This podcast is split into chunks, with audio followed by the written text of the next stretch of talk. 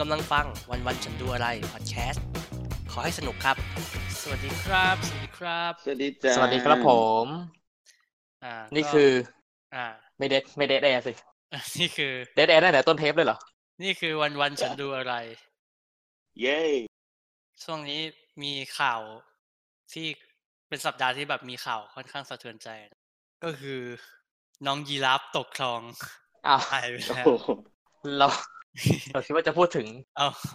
เอาจะพูดถึงไวโอสโคปโอ้โห เป็นเฮ้ยเป็นช่วงเวลาเดียวกับที่แบบหนังเรื่อง Secret Zoo เข้า แล้วก็อาทิตย์ที่แล้วเราคุยกันว่า อ่ะเกาหลีนี่แม่งสนุกกันจังเลยนะ อะไรแบบนี้ เออ เออเอาไม่ใช่หรอกไม่เราไม่ได้จะมาพูดถึงยีราฟกัน แต่ว่า ยีราฟ แต่ แต่เอาเอาสักหน่อยแล้วกันไอ้ที่มันเป็น โอเค ข่าวที่แบบ มันเป็น เซข่าอร์ ว เหรอ ที่ โคตรเซอร์เลยอ่ะโคตรโคตรเหนือจริงเลยอ่ะแบบ แบบ ภาพ เป็น ข่าวที่เราเห็นเป็นแบบยีราฟวิ่งบนถนนนี่แม่ง เออ เป็นแบบถนนชาเชิงเซาวะ เออ ถ้าเป็นหนังตลก มันจะเป็นหนังตลกแบบ เป็นหนังไทก้า เออหรืออะไรนะเวสอันเดอร์สัน อันอ๋อเออ เออเอออาจจะเป็นรอยอันเดอร์สันก็ได้ ที่แบบแบบสัตว์ สัตว์จากแอฟริกามาวิ่ง ถ้าถ้ามันมีหนังพล็อดแบบนี้จริง ๆ เราก็เรา เป็นเราเราจะด่าหนังว่าแบบอีเทียมไม่สมจริงเล ยวะใครใครเขาจะไปเชื่อวะอะไรอย่างเงี้ย แต่ ไอเฮียมีจริง เออ แต่ไอ้เหี้ยรู้สึกว่าถ้าถ้ามีใครทำอ่ะ เราก็ดูนะเว้ย เออ อ่ากลับกลับเข้าเรื่องก่อน อืมก็ เราจะมาพูดถึง ช่วงต้นของรายการนี้เราจะมาอุทิศให้กับไบโอสโคปนะครับ ที่เพิ่งเอ่อประกาศ เอ่อเลิกยุติการพิมพ์ อ่า อ่า อะไรก็ตามออกไป เป็นฟิสิกอล ใช่ เป็นเล่ม อ่า ใช่ตัวเล่มก็จะไม่มีมาเมื่อซึ่งซึ่งพักหลังๆมาไม่แน่ใจว่าในช่วงสองสามปีมานี้ใช่ไหม อ่า ที่เขาจะพิมพ์แบบรายสามเดือนอะไรอย่างเงี้ย ใช่ใช่ มันก็เป็นการแบบค่อยๆเฟดตัวออกไปของ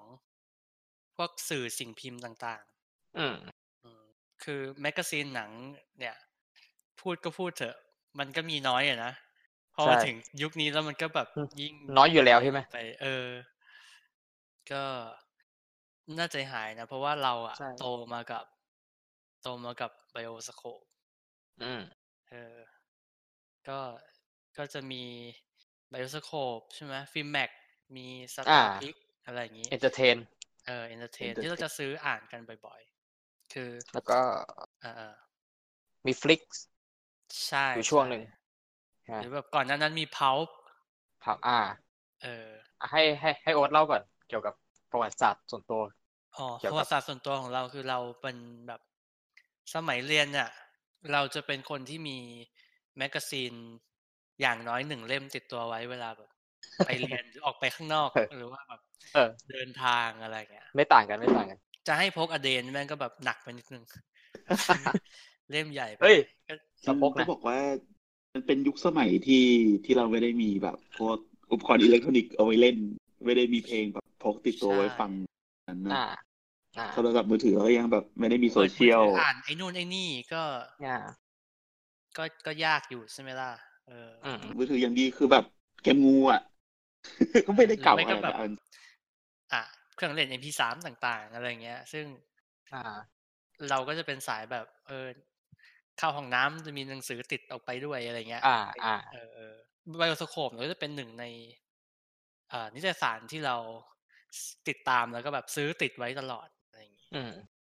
เพราะว่าในแง่หนึ่งแล้วอ่ะมันนอกจากมันจะให้ความเพลิดเพลินแล้วอ่ะเรายังใช้มันเป็นตำราเรียนด้วยเว้ย อืม เออเออเพราะว่าข้างในนั้นเนี่ย ในไบโอสโคปเนี่ยมันก็จะพูดถึงหนังทางเลือกใช่ไหมล่ะ แล้วก็จะ อืม มีแบบเซกชันวิจารณ์หนัง การ อ่า พูดถึงหนังด้วยทฤษฎี อืม ต่างๆอ่าของเรานักเขียนที่เราแบบ เออ นิยมชมชอบเขาอะไรอย่างนี้เออแล้วก็มันจะมีอะไรนะ คอลัมน์เขียนบทหนัง ซัดคนดูให้อยู่หมัดหรืออะไรสักอย่างหนึ่งของพี่ Art ดา of Screenwriting เออใช่ใช่ใช่อันเนี้ยก็ก็จะอยู่คู่กับเรามา ส่วนหนึ่งแล้วรสนิยมการดูหนัง การเลือกเสพสื่อของเราอ่ะ มันก็มาจากตรงเนี้ยด้วยอะ อืม อ่าไบโอสโคปเนี่ยมันก็สร้าง แรงกระเพื่อมสร้างพื้นฐาน การทำความเข้าใจงานศิลปะเอ่ยต่าง ๆ อะไรเงี้ย เข้ามาอยู่ในตัวเรา อืม ซึ่งมาถึงจนมาถึงทุกวันเนี้ย เราก็เราก็ว่าเราก็คิดว่าแบบเป็นหนึ่งในในแมกกาซีนที่มีอิทธิพลกับเราพอสมควรเลยนะ นอกจากแบบ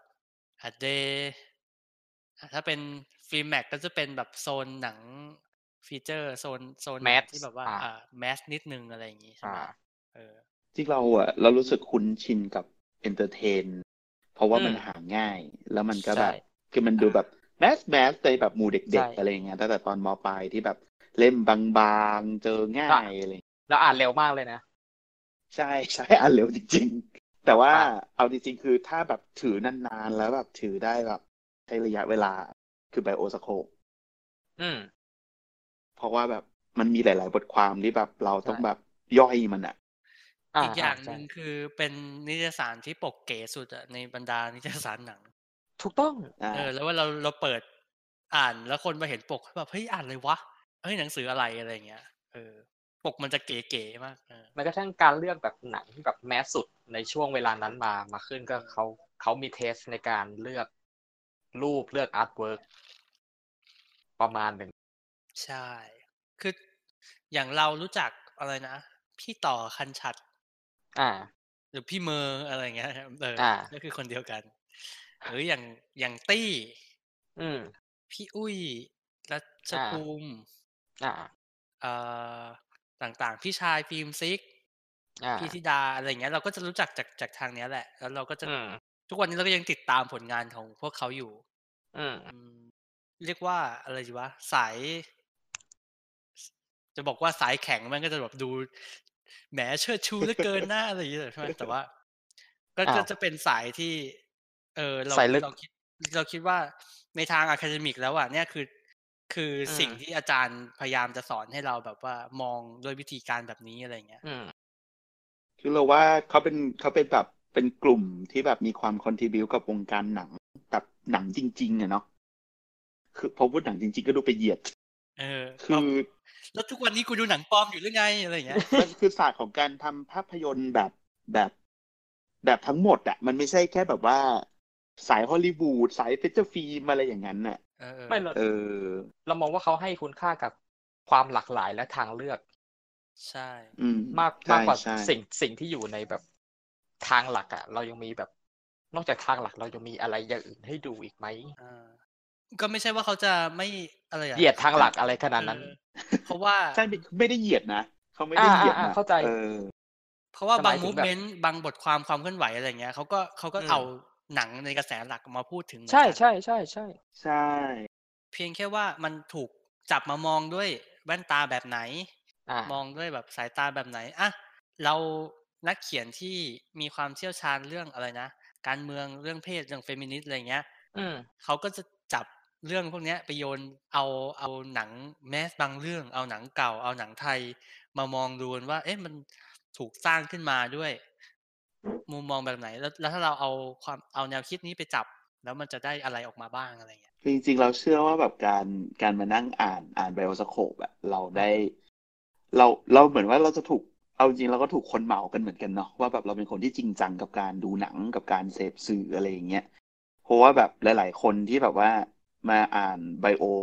แล้วเขาก็จะแบบถ้าเขาไม่อ่านต่ออะก็คือเขาก็จะบอกว่าแบบมันมันลึกมันพูดเรื่องซับซ้อนมันยาก อืม อะไรอย่างเงี้ย อ่าน เออ มีแต่เชียร์หนังที่แบบหาดูไม่ได้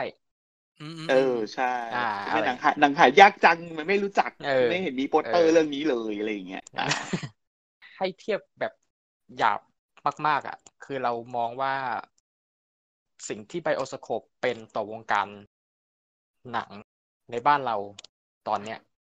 มันคล้ายๆกับสิ่งที่แฟตเรดิโอเป็นต่อวงการเพลง เออใช่ อืม ใช่ เราว่าเราว่าเราว่ามันมีอิทธิพลคล้ายๆกัน อืม อืม ทั้งทั้งในด้านแบบมุมมองต่อแบบ มุมมองของคนกระแสหลักมองเข้าไป ใช่ไหมแล้วก็แบบการมีอิทธิพลต่อซีนดนตรีในสมัยเนี้ย เราเชื่อว่าคนในวงการหนังไทยตอนเนี้ยที่ทำงานอยู่ เออ เกินครึ่งหนึ่งเนี่ยได้ ได้อิทธิพลมาจากไบโอ ไบโอ ได้รับแรงกระเพื่อม แบบ ทั้ นั้ ง นมา แบบ อืม อันนี้ทั้งแบบทั้งวงวงการคนทำคนสร้างและวงการวิจารณ์ ทุกอย่าง เออ อะ เออเออ ทุกทุกทุกองคาพยพอะ เอ่อทุกเอลเมนต์ของมันอะไรเงี้ย เออ ไม่ทางใดก็ทางหนึ่งไม่โดยตรงก็โดยอ้อม แล้ว ครับ ตลกดีนะ มันเหมือน มันเหมือน มันเหมือนเป็นแบบประตูสู่การทำความเข้าใจโลก อ่า อีกแบบหนึ่งอะเหมือน แล้ว แบ แบบ บ ว่าพอเราแบบ พอเราเราดูหนังอินดี้ได้อะเราก็จะรับเพลงอินดี้ได้ อ่า เราก็จะมองเห็นงานศิลปะได้ด้วยสายตาที่มันไม่เหมือนกับสมัยที่เรายังไม่ฟังเพลงอินดี้หรือดูหนังนอกกระแสอะไรเงี้ย คำเหยียดมันก็ไม่ต่างกันเลยนะแบบอีพวกเด็กอ่านไบโอ อีพวกเด็กแฟตอะไรอย่างเงี้ย อีฮิปสเตอร์ อีเนี่ยอีเด็กแนวเลย เออก็จะมีมีมีช่วงหนึ่งเลยนะที่แบบว่าอ้าวฟังแฟตเหรอฮิปอีเด็กแนว เออ ดูหนัง แนว อินดี้ เด็กแน เหรอ ว ฮิปสเตอร์ สะพายสะพายถุงผ้าใส่ไบโอมาว่าเนี่ยอะไรวะ เออ ไปอะไรนะไปฝึกงานออกกองอะไรเงี้ย อ่า เห็นเขาเห็นเรานั่งอ่านไบโอปุ๊บโอ้ยอ่านไบโอ ว่ะ อ๋ออ๋ออ๋อ เฮ้ยไอ้นี่มันไอ้นี่มันอินดี้เหลือเกินว่ะอะไรอย่างเงี้ยเออ อ่ะ อ่ะ ครับ ก็จะเป็น เป็นเขาเรียกอะไรวะพอเราพูดว่า เนี่ย เราทำอ่าพอดแคสต์เกี่ยวกับหนังทางเลือก หรือสื่อต่างๆ สื่อภาพเคลื่อนไหว อ่า ที่เราแบบชื่นชอบอะไรอย่างงี้ใช่ไหม อ่ะ ก็จะอ๋อพวกนี้ฮิปสเตอร์อีพวกอินดี้ ไม่สนใจตลาด คือ เราสนใจตลาดอื่น ด้วยไง เออเออแล้วสนใจตลาดอื่นด้วยอะไรเงี้ย ก็ อันนี้โอ๊ตโอ๊ตจำเล่มแรกที่ซื้อได้ไหมฮะ โหจำไม่ได้ แต่เราพอจำได้ว่าช่วงเวลาที่เราซื้ออ่ะ มันจะ มันจะอยู่ประมาณปีสองอ่ะ ตอนสมัยเรียนปีสองก็ปีห้าศูนย์ อ๋อโอเค มั้ง เออราวๆนี้ ก่อนหน้านั้นสมัยมัธยมเราอ่านอเดใช่ไหมซึ่ง อ่า เนี่ยมันก็จะเป็นเชนต่อไปเว้ยพอเราอ่านนิตนิตยสารทางเลือกแหม ซึ่ง ซึ่งแหม แหม อะไรเงี้ย ซึ่งซึ่งพอเราอ่านอเดย์แล้วก็แบบว่าจะเป็นมนุษย์ไม่กี่คนในโรงเรียนที่แบบว่า เป็นเด็กแมกกาซีน ใช่ใช่ใช่ อ่านอะไรเงี้ยเออ เฮ้ยแต่อเดดีอย่างคือเวลาโดนยืมอ่านแม่งแม่งจะแบบสั้นมากอะ เออเออเพราะว่ามันจะเปิด มัน ดู จะ ฮีชี อิตแล้วก็จะแบบโอ้พอแล้วที่เหลือไม่อยากอ่านแล้วอะไรเงี้ย เราเราจะรอไม่นานในการได้คืน ฮิชิอิดนี่ที่ห้องก็ไม่อ่านนะ บางคนก็แบบ อะไรวะกูเนี่ย มึงอ่านอะไรอยู่อะไรเงี้ย แล้วก็จะแบบอืมก็ มึงอ่านอะไรการ์ตูนอะไรไม่เห็นเข้าใจอะไรเงี้ยก็ก็ไม่เห็นต้องเข้าใจเลยนี่หว่า แต่ไบโอนี่ดีหน่อยไบโอนี่คือไม่ไม่ไม่โดนยืมเลย อืมอืมเพราะว่าเฮ้ยหนังอะไรทำ ไมทำไมมึงถึงอยากดูหนังเลบานอนเหรอ หรือแบบทำไมมึงถึงอยากดูสารคดีจากซีเรียอะไรเงี้ย หรือแบบอะไรนะไอหนังกลุ่มหนังกลุ่มประเทศ เอ่อโซเวียตเนี่ย มันจะไปน่าดู อืม ยังไงอะไรเงี้ยเออ รูปก็น้อย อื้อหือรูปน้อยมากเลย แต่ว่า คือเป็นนิตยสารที่เลเยอร์เก๋แต่ว่าแบบ รูปน้อยเหลือเกินอะไรเงี้ย หนังสือพลืด อืม คือคือ คือเราเริ่มต้นซื้อหนังสือหนังด้วยเอนเตอร์เทน ก่อน อืมอืม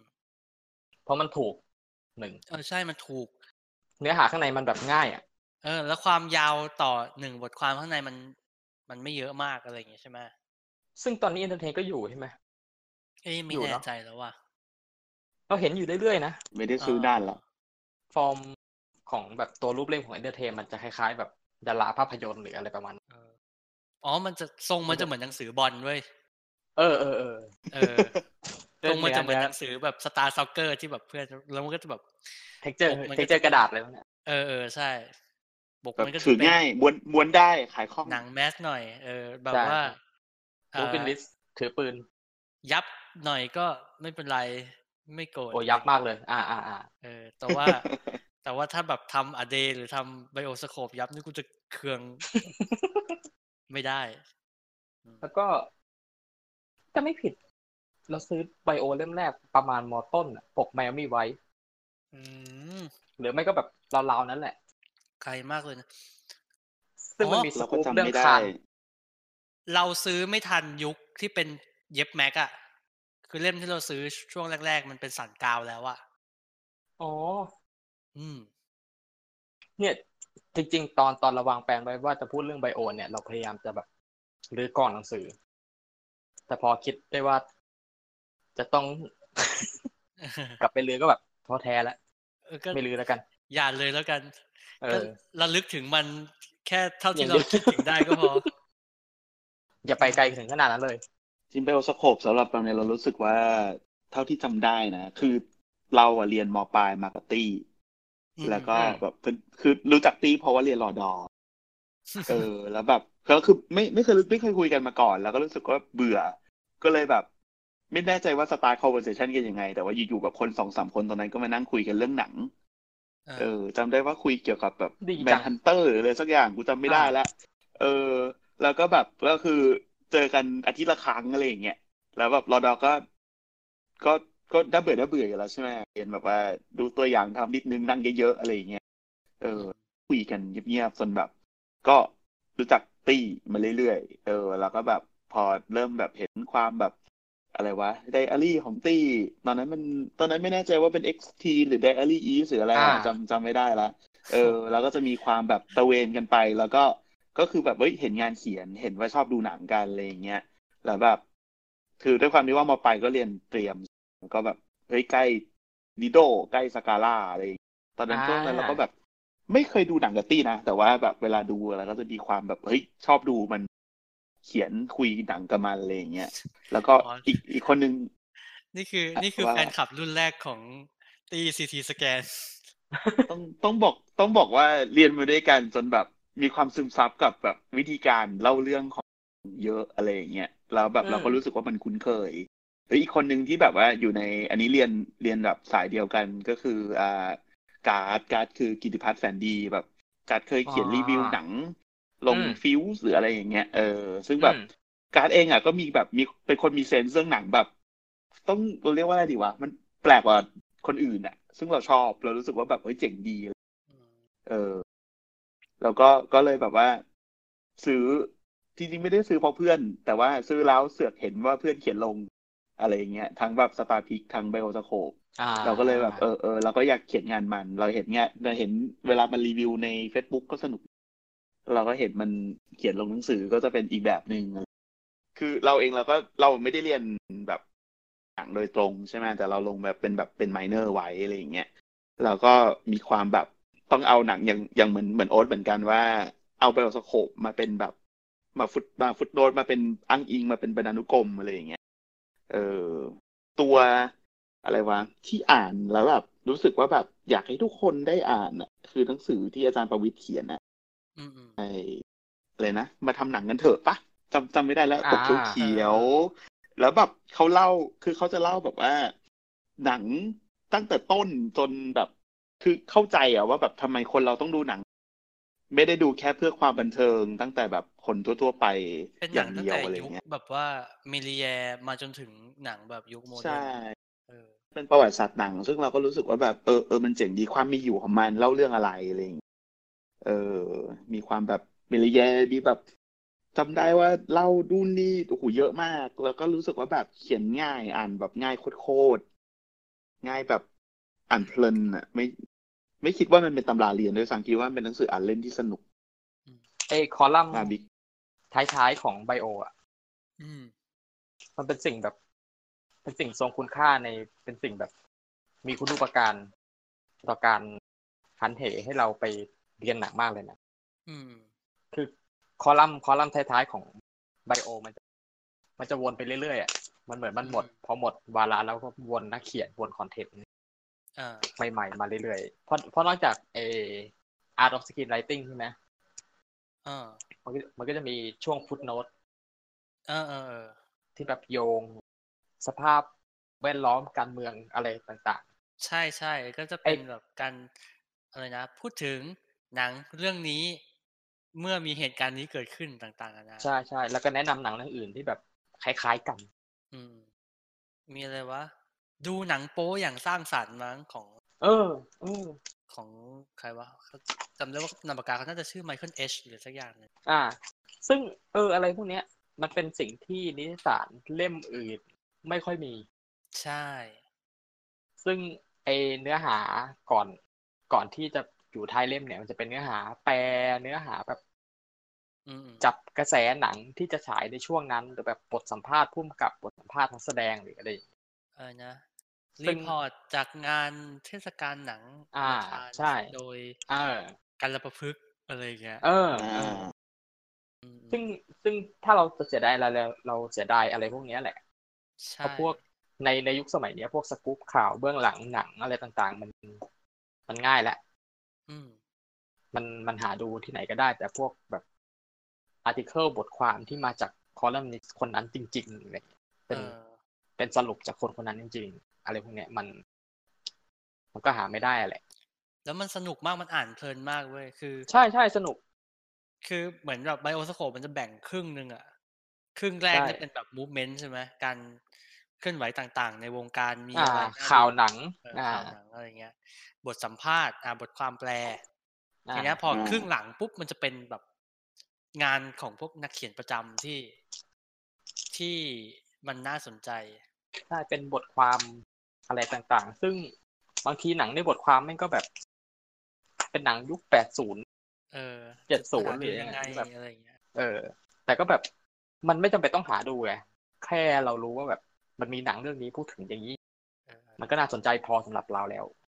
ซึ่งพอพอเราแบบเก็บข้อมูลหนัง เรื่องนี้ไปเรื่อยๆอย่างเงี้ย วันดีคืนดีมาเดินเจอในร้านเฟรม เราก็ ก็ จะ จะ แบบ แบบ โอ้โห เสยขึ้นมาดู แบบตาตาจะแบบเป็นประกายแบบโอ้โหในที่สุดเราก็มาเจอกัน อ๋อ เรื่องนี้นี่เองที่เขาพูดถึงกัน ใช่ใช่มัน เออ คือความความรู้ มัน สึ จะ ก มี ตอนนั้นเรา เราไม่ไม่รู้สึกเลยนะว่าว่าแบบเฮ้ยหนังอะไรวะหาดูไม่ได้ไม่ไม่อ่านดีกว่า เรารู้สึกแบบ เออ ตื่นเต้น มั กับทุกอย่างเลยอะ เหมือนเราฟุ้งฟักกับมันไว้ว่าแบบเฮ้ยวันหนึ่งถ้าเราเจออันเนี้ยเราจะดู เราจะรู้จักมันไปแล้วอะไรอย่างเงี้ยเออซึ่งมันมันสนุกนะ สนุก มันมีหนังอะไรวะเราจำไม่ได้ว่าเป็นอินหนังอินโดนีเซียหรือว่าอะไรที่มันเป็นแบบเกี่ยวกับโรงหนังโป๊อะโรงโรงหนังที่ฉายหนังโป๊ชื่อเซอร์ อ่า วิส อ่าอ่า ฟิลิปปิน อ่า ส์ อ่า ฟิ ใช่ ลิปปินส์ ใช่ ฟิลิปปินส์ ใช่ เออใช่ใช่แล้วเราอะ จำได้ จำ ไม่เคย เชื่อจะไปหาดูจากไหนอะไรอย่างเงี้ย อยู่ก็แบบอยู่ต่างจังหวัดแล้วแบบอะไรกันวะอะไรอย่างงี้ ใช่ไหม แต่แบบพอมันไปเจอในแบบเว็บโหลดหนังเถื่อน อืม เออหรือแบบไอ้เฮียนี่อยู่ๆแบบโผล่มาในบิตทอเรนต์ว่ะอะไรเงี้ย มันก็แบบเอาวะสักครั้งหนึ่งแล้วกัน ซึ่งเป็นเป็นของที่แบบที่คนทั่วไปใครจะไปดูกัน เฮ้ยจะบอกว่าแบบหนังทอร์เรนต์สมัยนู้นบางเรื่องไม่งมีวงเล็บกำกับไปว่าแบบ เออ หนังแนะนำจากไบโอสโคป เออใช่ใช่ใช่แล้วมันฮามากเลยเพราะว่า เฮ้ยแบบเป็นคำโฆษณา นี่นี่คือแบบชาวปล่อยบิดนี่เขาก็ อ่านไปโอเลยเหรอวะ แล้วแบบโอ้มันดู มันดูเอนดูเขตมากเลยมันดู เอ แบบ อ เออว่ะ แล้วซับเหลืองมาเลยนะ เออเขาทำเขาทำรีเสิร์ชกันมาอะไรเงี้ย เออคนในเนี่ยแหละคนแถวๆเนี้ยแหละ อืมอืม เนี่ยตอนนี้เราหยิบเราหยิบไบโอเล่มใกล้ตัวขึ้นมา อืม ของ อันนี้เข้าเข้าโมโนแล้วนะ อืม ปีสองพันอ่า กุมภาสองพันสิบหก อืม สามเอ้ย กี่ปีแล้วเนี่ยสี่ปี เกือบสี่ อืม ก็ปกหน้าเป็นชื่อชื่ออิชูเป็น World Cinema Issue อืม ร้อยหนังปีโลกสองพันสิบห้าที่ ต้องดู เป็นหน้าปกอะเป็นคนลุงอะไรไม่รู้แต่แล้วจ้องแพะอยู่ แล้วแบบ ซึ่งดูก็รู้เป็นหนังยุโรปแล้วก็ อ่า ปกหลังเป็นไซอิ๋วสอง อ๋อเป็นเป็นโฆษณาเป็นโฆษณา เออเออน่าจะเป็น น่าจะเป็นไทยอินของโมโน เออ เออ มันจะมีคอลัมน์ Why Why World อืมอืมใช่ใช่ใช่จะพูดถึงแบบ ซึ่ง หนังทั้งโลกว่าแบบมีอะไรยังไง ความ บ้ง เคลื่อนไหวของแบบหนังเทศกาลช่วงนั้น อย่างช่วงเนี้ซันแดนใช่ไหมถ้าเป็นซันแดนก็ไบโอฉบับมีนาก็จะมาละมีนากุมภาก็จะลงแล้วว่าแบบหนังเรื่องไหนได้รางวัลเรื่องไหนน่าจับตาเลย อะไรเปิดตัวที่ South by Southwest เออ อะไรกันนะซึ่งตอนนั้นก็ไม่รู้หรอกซาวไปซาวเวสคืออะไร แต่รู้สึกมันมันคูลมากเลย แล้วก็อะไร นะ เทศกาลอ่าไทเบก้าต่างๆ อ่า นานาที่เป็นแบบ หรือแบบเทศกาลหนังสยองขวัญอะไรต่างๆอะไรเงี้ยโอ้โห แม่งแบบกู๊ดโอเดย์มากเลยเนาะเราใช้เวลา ช่วงแรกกับการแบบว่า ดอสเซีย เข้าถึงอดีตที่สวยงาม ใช่ใช่ แล้วมันจะมีแบบตราตรึงตราตราตรึงความรู้สึกกับเรากับแบบไบโอสโคปแบบอย่างเซ็กอิชูอะไรเงี้ย เออถ้าวันหนึ่งมันจะหายไปอะไรอย่างเงี้ยมันก็น่าเสียดาย แล้วก็เรารู้สึกว่าโอเคแหละ ยุคอินเทอร์เน็ตเนี่ยมันง่ายต่อการทำการศึกษา า อะไรสักอย่างหนึ่งแหละ อ่ามั นแบบหยิบฉวยง่ายไปหมดอะไรอย่างเงี้ย แต่ว่ามันกลับทำให้เรารู้สึกว่าเราก็จะไม่รู้อะว่าเราแบบอยากได้อะไรจริง ๆ หรือว่าแบบเราจะไปค้นหาสิ่งเหล่านี้ที่ไหนอะไรอย่างเงี้ย ใช่แต่แบบพอเป็นนิตยสารมันมีมันมีการกลั่นกรองมันมีการคัด อ่า เลือกจากจากอดิเตอร์ ใช่แม้กระทั่งเราอาจจะไม่รู้เลยด้วยซ้ำว่า เราอาจจะไม่มีไอเดียเกี่ยวกับสิ่งเหล่านี้เลยก็ได้ เพราะว่าเราไม่รู้ว่ามันมีอยู่บนโลกมาก่อน อืม อืม เรารู้สึกว่าการการแบบออกไปหาคอนเทนต์เอง มันก็เหมือนเดินเดินไปดูหนังแบบ ตามใจตัวเอง เลือกดูใน Netflix ก็ bounce ไปดิสี่ห้าห้าหน้าแหละแล้วก็เลือกดู เออ ใช่ไหมแบบการการแบบมีนินิตยสารหนังอย่างเงี้ยมันมันเหมือนแบบ การเข้าเทศกาลนะแล้วมันมีคนคัดอะไรบางอย่างมาให้เราดู อืม แล้วคาแรคเตอร์ของเทศกาลมันก็ขึ้นอยู่กับคิวเรเตอร์ขึ้นอยู่กับคนจัด ใช่ มันมัน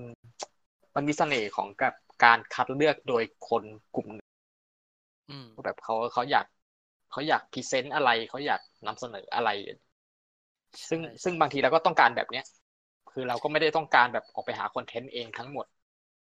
ซะทีเดียว ถ้าถามเราว่าสิ่งพิมพ์ตายแล้วหรือยังเนี่ย เราก็ยังคิดว่ามันยังไม่ตายนะ มันแค่แบบ อ่า transform ไปสู่ รูปร่างอื่น อะไร อืม อย่างเงี้ย เออ แต่ว่าแต่ว่าเราว่าสิ่งที่จะหายไปอ่ะ คือ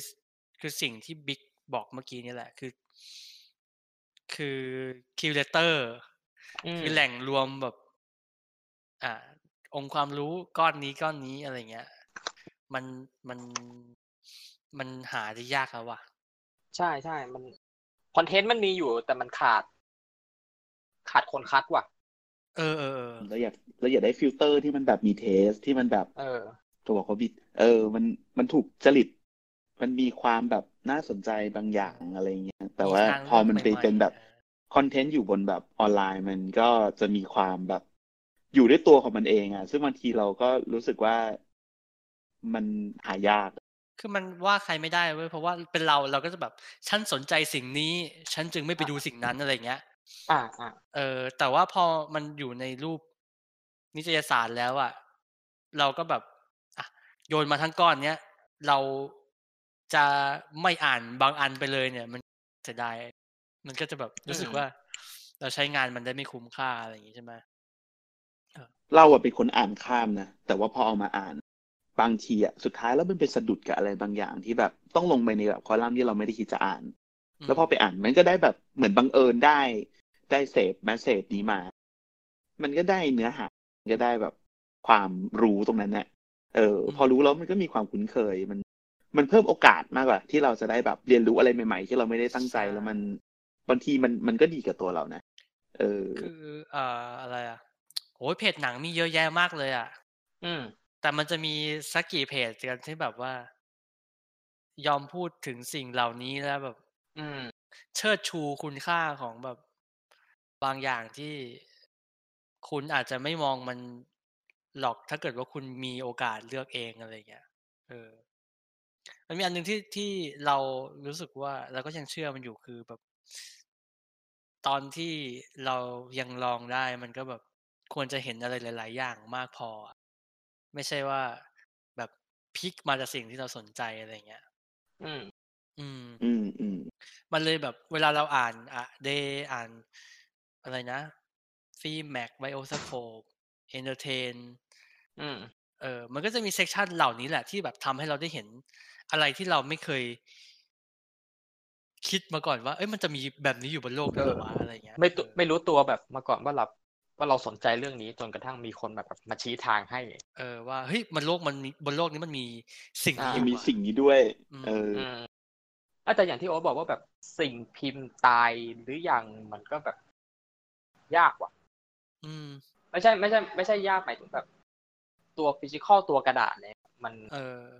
มันก็อยู่ยากแหละ เอาจริงๆอ่ะ อยู่ยากไปแล้ว ด้วย เพราะ ความถี่ในการอัปเดตด้วยนะหมายถึงว่า ใช่ใช่ ทุกวันนี้เราได้ข้อมูลใหม่ทุกวันเลยอะแต่ว่า ใช่ ตอนเราอ่านนิตยสารน่ะ มันจะอัปเดต อืม แค่เดือนละหนึ่งครั้งอ่ะ ใช่ อืม เออ แล้วบางเดือน ซึ่ง ออกไม่ตรงเวลานี่เราจะกระวนกระวายมาก เลยนะ ไอ้เหี้ยวันไหน ร้ มั อน นรน จะมาวะอะไร เรา เงี้ยแดกอย่า เออ อ่ะยกตัวอย่างเช่นข่าวซันแดนอย่างเงี้ย ตอนนี้เราสามารถแบบรู้ข่าว วันที่มันประกาศเลยหนึ่งวิหลังจากที่มัน เออ ประกาศอะ ใช่ ในขณะที่เมื่อก่อนเราแบบต้องต้องรอไบโอ ถึงจะแบบ ถึงจะได้รู้ เออ ว่าแบบอ๋อมันมีเรื่องนี้เรื่องนี้ ตอนนี้เรารู้แม่งตั้งแต่แบบ selection แล้วอะ อืมอืมอืม มันก็ยากแต่ อย่างที่เราบอกไปว่าสิ่งที่ทดแทนไม่ได้คือแบบตัว columnist และตัวแบบ article บางอย่างที่ที่มันมาจาก อ่า ของบกที่แบบเขาแบบคัดกรอง ใช่ อ่า แล้วเออเนี่ยเราเราเราเชื่อ เออ ในความเป็นแมกกาซีนเพราะว่ามันมี ใช่ มัมีเซกชันเนี้ย ครึ่งเล่ม ใช่ ที่เราอาจจะครึ่งเล่มแรกเราอาจจะไม่ได้ต้องสนใจมันก็ได้ เพราะว่ายุคนี้ อืม มันมีวิธีการของมันอยู่ใช่ไหม อืม แต่อีกครึ่งเล่มหลังอ่ะที่มันเป็นแบบ ใช่ คอลัมน์ต่างๆ อะไรอย่างเงี้ย เออ หรือบางทีบทวิจารณ์ที่แบบลึกๆ หรือแบบมีการรีเสิร์ชกันอย่างเข้มข้นเนี่ยมันก็หาจากที่อื่นไม่ได้ใช่ไหม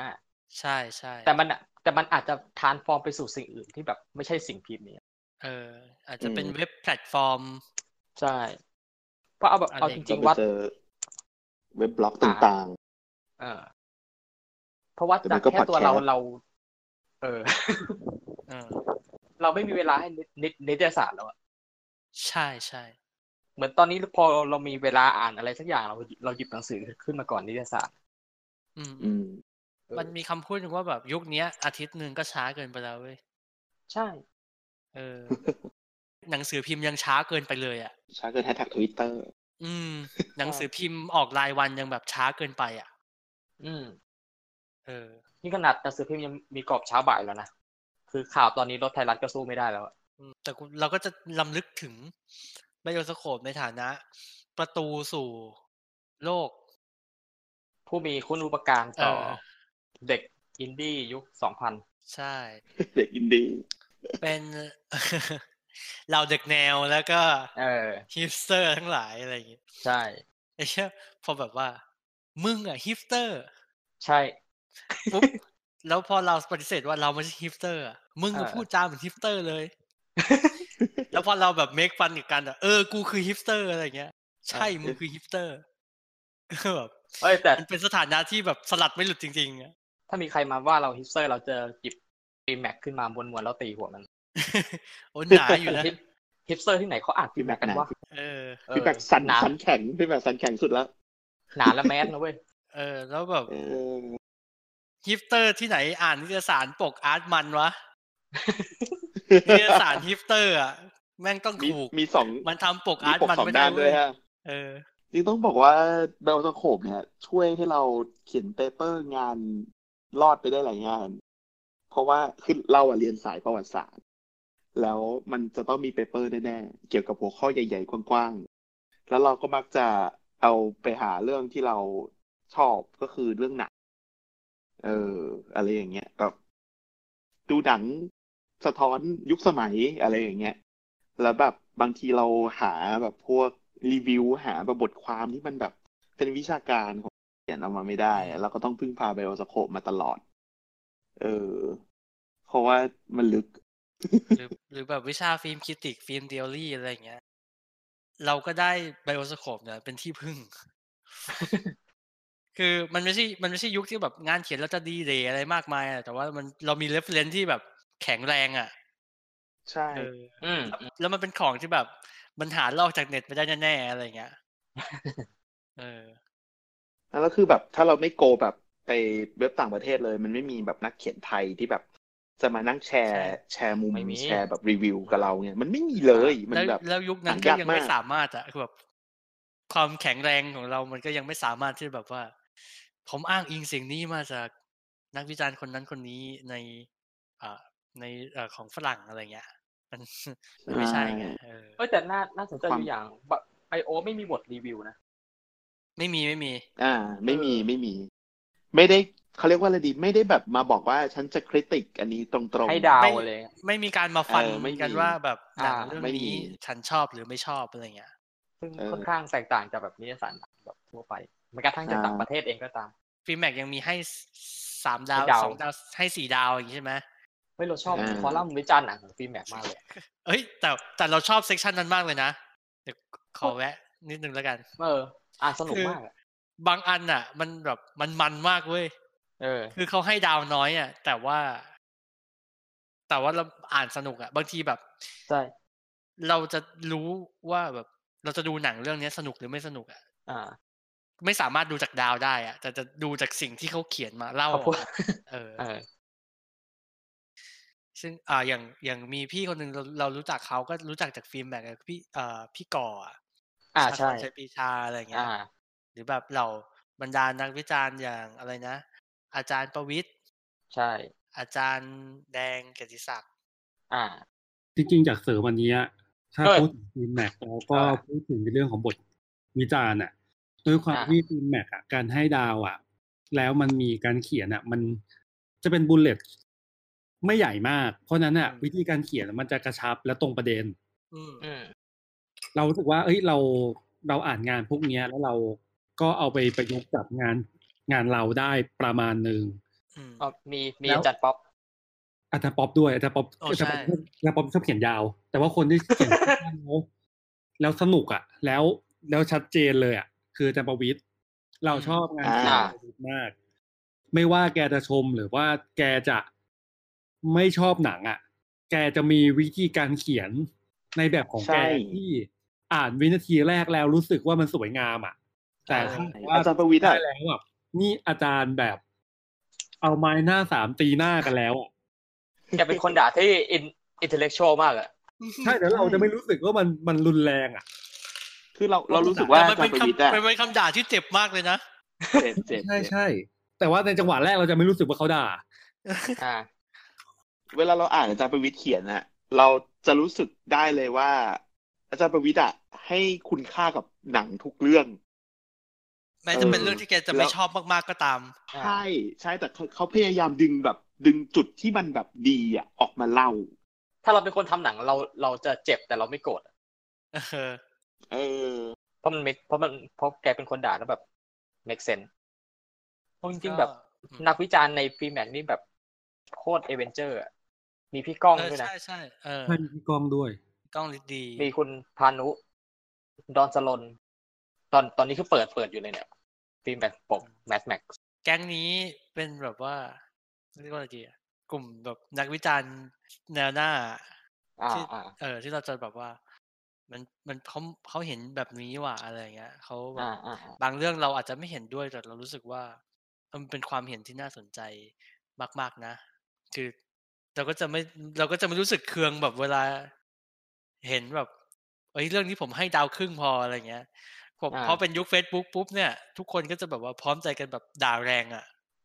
อ่า แต่แต่มืออาชีพเขาไม่ทำกันแบบนั้นอ่ะเออ อืมอืมอืม เออ คือเราเราเชื่อว่านักรีวิวหรือบล็อกเกอร์ใน Facebook จะต้องมีการคือเสิร์ชไปหารีวิวอันอื่นก่อน แล้วเริ่มคล้อยตาม อ๋อ เหรอ ซึ่งมันเป็นแบบ เออ คือเราเรารู้สึกว่าบางทีมันเป็นกระแสที่แบบว่าเอ้ยใครพูดถึงก่อนแล้วแบบเริ่มแบบเฮลาโลกันไปในทางนั้ เรา นอะไรอย่างเงี้ย เราคิดว่ามันเป็นแบบนี้เว้ย คืออาจจะไม่ใช่แบบที่จันว่า แต่อาจจะเป็นแบบ อืม มึงเกลียดเรื่องนี้ใช่ไหมกูก็เกลียดเหมือนกันแต่แบบ เราจะเราจะแข่งกันด่าเรื่องนี้ให้เจ็บที่สุด อ่า อะไรเงี้ย เพื่อเอา อืม engagement น่ะ อืม เหมือน อืม สันแบบใช้เวลาในการสรรหาคำด่ามากกว่าสรรหาแบบ เออ แง่มุม ข้อเสีย มัน ของหนังเออ คุณภาพของมัน อืม พอ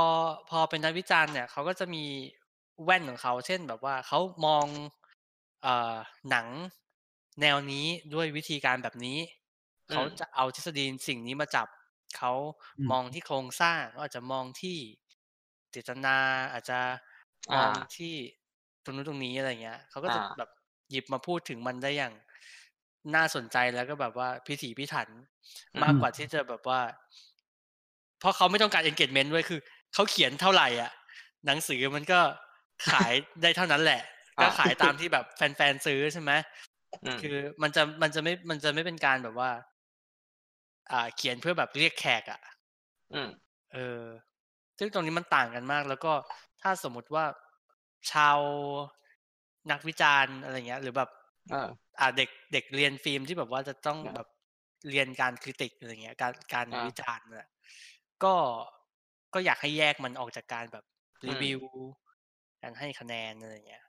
อืม ซึ่งเนี่ยเป็นเป็นสิ่งเป็นสิ่งที่รายการเราเลี่ยงมาตลอดเลยนะ คือเราทำกันมากี่ตอนแล้วเราก็จะไม่ แจกแต้ม เราก็ไม่ได้ แจก ไม่ ดาว แจกแต้มอ่ะแล้วเราก็จะไม่แบบว่า เรามาแข่งกันด่าสิ่งนี้ให้รุนแรงที่สุดกันเถอะอะไรอย่างเงี้ย อืมอืมเพราะว่าเราอ่ะ อย่างที่เราปกติเราถ้าเราดูหนังเราก็จะเขียนโน้ตเอาไว้เนอะว่าแบบเราชอบไม่ชอบยังไงบ้างอะไรเงี้ย เออ แต่เราอ่ะไม่เคยให้คะแนนเลย คือเมื่อก่อนนะให้เว้ยแต่ว่าพอรู้สึก อืม ว่าแบบ เราให้เรื่องนี้ A แล้วอีกเรื่องหนึ่ง A แล้วแบบ แต่ไอเอสองตัวเนี้ยแม่งไม่เท่ากันว่ะ อืม เออเราเลยรู้สึกว่าเอ้ยมาตรฐานมันไม่ได้แล้วว่ะเพราะงั้น อืม เราเราแค่บอกว่าเราชอบตรงไหนไม่ชอบตรงไหนดีกว่าอะไรเงี้ย อืม อันนี้เราเราให้เพราะแบบมันมันมันวัดว่าแบบณช่วงเวลานั้น เราชอบมัน เออ ขนาดไหนมั แค่ไหน บบ ใช่ไหมเออ อ่า พอหยาบหยาบๆได้บ้าง ไม่เราเราทักว่าแบบไบโอ มันไม่มีบทวิจารณ์ ตอนนี้เราเปิดอยู่มันมีคอลัมน์ไม่ใช่คอลัมน์มันเป็นบทความว่าด้วยอายุกับนักแสดง เออ ว่าด้วยเทรนด์ของแบบอายุของนักแสดงในนักแสดงนำในช่วงนี้ที่แบบมันมาในเทรนด์อายุที่มากขึ้น อะไร อ่า ประมาณเนี้ย อืม เออเขาก็จะพูดถึงแบบภาพรวมว่าแบบเทรนด์ในตอนนี้มันเป็นยังไงผู้ชายอายุเท่าไหร่ผู้หญิงอายุเท่าไหร่ได้แสดงนำอะไรเออ ซึ่งแบบ เนี่ยแหละ หรือหรือมีมีช่วงหนึ่งเราจำได้ว่าเขาจะพูดถึงว่าแบบผู้กำกับหนังในซีนอินดี้ของไทยอ่ะ อืม อืม เออกว่าครึ่งในช่วงเนี้ยที่มีผลงานออกมา เป็นเป็นเด็กจบนอกทำไมถึงเป็นแบบนั้น อืม อะไรอย่างเงี้ย เออ เออประประมาณนี้แหละ หรืออย่างแบบเซ็กอิชูทำไม อืมเนาะ อ่า เล่นขายดี ใช่ใช่มันจะเป็นแบบเทรนด์หนังช่วงนี้เขาจะพูดถึงอ่า LGBT ใช่ไหมหรือแบบอีกคอลัมน์หนึ่งก็จะมาพูดถึง อะไรนะเฟติช อืม คือใช้ เออ อิชูไปเนี่ย จะมีคนมาขอดูเยอะ เพราะว่า เออ ปกมัน เออ ดู เออ โป๊มาก ปกมันดูแบบเนื้อหนังเหลือเกินอะไรเงี้ย ดู แล้ว เปิด แบบคำว่า ไป เซ็ก แป๊บๆนึงรูดรูดรูดสันปรึ๊ดไปแล้วก็คืน แล้วคำว่าเซ็กจะตัวใหญ่ เขียนตีนชัดมาก คือเวลาไปซื้อมาแล้วมาวางทิ้งไว้ที่บ้านแม่ก็จะถามว่าเอ้าทำไม อ่านหนังสือโป๊อะไรอย่างงี้ มันก็ไม่โป๊ขนาดนั้น เออ เนี่ยหรืออย่างอะไรนะเขาก็จะพูดถึงบุลเลตพอยต์อย่างเซ็กอิชูใช่ไหมมันก็จะมี ๆอืม คนที่เขียนถึงหนังโป๊ญี่ปุ่น ที่ถูกเรียกว่าเป็นช่องแบบพิงกุ อืม ซึ่งเนี่ยคือสิ่งที่ไบโอสโคปมอบให้เรา อืม โดยที่แบบเราก็คงจะไม่มีทางแบบไปรู้ได้ด้วยตัวเองนะว่าสิ่งเหล่านี้มันมีเกิดขึ้นบนโลก แล้วก็มีการแบบมองด้วยมุมแบบนี้อะไรเงี้ย กันจริง อันนี้เราควรพูดถึงแบบไซต์โปรเจกต์หรือไม่เชิงไซต์โปรเจกต์แต่เหมือนแบบ เป็น ๆ อ๋อญาติ เป็น กั ดอก เป็นดอก า เป็นผลของไบโอสโคปอย่างฟิวหรือบอร์ดไบโอ ก็ก็ก็พูดถึงได้นะแต่แบบบอร์ด เออ ไบโอ แล้วก็จะเราจะไม่ได้เข้าไปในฐานะแบบว่าอะไร อ่า นะคนที่แบบเข้าไปตอบโต้พูดคุยอะไรเงี้ยแต่เราจะ เห เป็ มือน นกัสานย เหมือน ส่ กั อน งเราจะเป็นคนแบบ ดู นั่งลูดดูอ่ะ ดูอย่างเดียว อ่านอย่างเดียว เออส่ซึ่ว ง นเอ่อส่วนส่วนฟิล Fill เนี่ย เราจะจำมันในฐานะนิยสาร ต้องอธิบายก่อนไหมว่าแบบ เออ มันคืออะไรเพราะอายุมันสั้นมาก โอ้ใช่ เรา ใช่ใช่ เราสามารถพูดเรื่องฟิลได้นะครับ เรา ครับ ฝึกฟิลตั้งแต่เล่มเล็ก งั้น อ่า เชิญ ครับ เลยเชิญเลย แล้วก็เชื่อมต่อไปถึงเล่มใหญ่ อ่าฮะ คือเราต้องอธิบายก่อนว่าซีนก็ใช้ใช้คำนั้นก็ได้เนอะคือซีน ใช้คำว่าซีนแหละ ของของ เออ ของวงการหนังเนอะมันจะมีช่วงหนึ่ง อ่ะ ที่ อยู่ๆมันก็เกิดซีนที่เรียกว่าการทำหนังแบบ DIY ขึ้นมา คือการทำหนังสั้นการทำหนังแบบโลบัสเจตอะไรอย่างเงี้ยจำนวนเยอะมากขึ้น ซึ่งหลายๆ ครั้งมันก็เกิดจากการทำอีเวนต์ของทางไบโอสโคปด้วย แล้วก็เกิดจากการที่ในหนังสือเองอ่ะ มันก็มีการพูดถึง เรื่องราวเหล่านี้อยู่ด้วยความที่ไบโอสโคปเนี่ยมันไม่ใช่หนังสือหนังที่เป็นหนังสือหนังที่จะพูดเรื่องหนังอย่างเดียวเนอะมันก็จะมีส่วนที่เป็นเนื้อหาที่เป็นเนื้อหากึ่งกึ่งๆวิชาการอยู่ในนั้นด้วย ทั้งในเรื่องของกระบวนการการเขียนบทอ่าไอเดียต่างๆที่ที่ใช้ในการสร้างเรื่อง การตีความต่างๆ นานา ซึ่งมันก็ถูกขยายออกมาเป็นฟิลแคมป์ ซึ่งหลังจากที่เปโอสโคปมันเริ่มทำสิ่งนี้แล้วเนี่ย ก็เลยมองว่ามันน่าจะเกิดเซกชันที่เป็นเซกชัน educate ส่วนเนี้ยเต็มที่เลย แล้วก็ เป็นส่วนที่ช่วยพูดถึงซีนอินดี้ให้มันชัดเจนมากขึ้น ซีนอินดี้ในความหมายก็คือ พวกที่ทำหนังสั้น คนทำหนังอิสระ รวมไปถึงงานนักศึกษา หรืองานคนที่ทำวิดีโออาร์ตต่างๆ นานาที่เขาจะไม่ได้ซีนที่อยู่ในหนังใหญ่ หรือถูกพูดถึงอยู่ในอุตสาหกรรมอะไรเงี้ยฟิลก็คือมาจับคนกลุ่มนี้ขึ้นมา ซึ่งคนกลุ่มเนี้ยปกติแล้วอะตามธรรมชาติเขาก็จะใช้ชีวิตอยู่ในบอร์ดวิโอสโคปนี่แหละ ในการพูดคุยแลกเปลี่ยน ทั้งในเรื่องหนังทั้งในเรื่องของความช่วยเหลือหาทีมงานอะไรอย่างเงี้ย ซึ่งช่วงนั้นน่ะ นอกจากบอร์ดวิโอสโคปแล้วอะมันก็จะมีพวกกลุ่มไทยอินดี้หรือกลุ่ม อ่าฮะ ไทยช็อตฟิล์มอะไรอย่างเงี้ย ซึ่งมันจะมีหลาย ๆ กลุ่ม ซึ่งเขาก็จะมาแชร์สิ่งเหล่านี้กัน ซึ่งพอมีฟิลอะฟิลก็ลงไปจับคนกลุ่มเนี้ยแหละ ให้ออกมาเป็นกลุ่มเป็นก้อนชัดเจนมากขึ้น แล้วก็พยายามทำสิ่งเนี้ย ให้มันถูกกระจายออกมาด้านนอก เพื่อให้คนอื่น ที่ไม่ได้อยู่ในซีนเนี้ยได้มองเห็นว่าเฮ้ยมันมีซีนนี้อยู่ ในในสังคมอยู่ในบริบทของวงการภาพยนตร์ คล้ายๆกับตอนที่ป่าเต้ลุกขึ้นมาทำหนังสือดีดีทีอะครับ ที่ อื ม พูดถึง อ่า ซีนอินดี้ของวงการดนตรีโดยเฉพาะ ขึ้นมาแล้วสอดคล้องกับตัวงานแฟตเฟสติวัลหรือแฟตเรดิโอที่มีซีนพวกนี้อยู่อะไรเงี้ยเราว่าโดสโคปทำคล้ายๆกัน ซึ่งพอมีฟิลปุ๊บ ก็จะเริ่มมีคอนเทนต์ที่เป็นคอนเทนต์แบบหนังนักศึกษามากขึ้น คอนเทนต์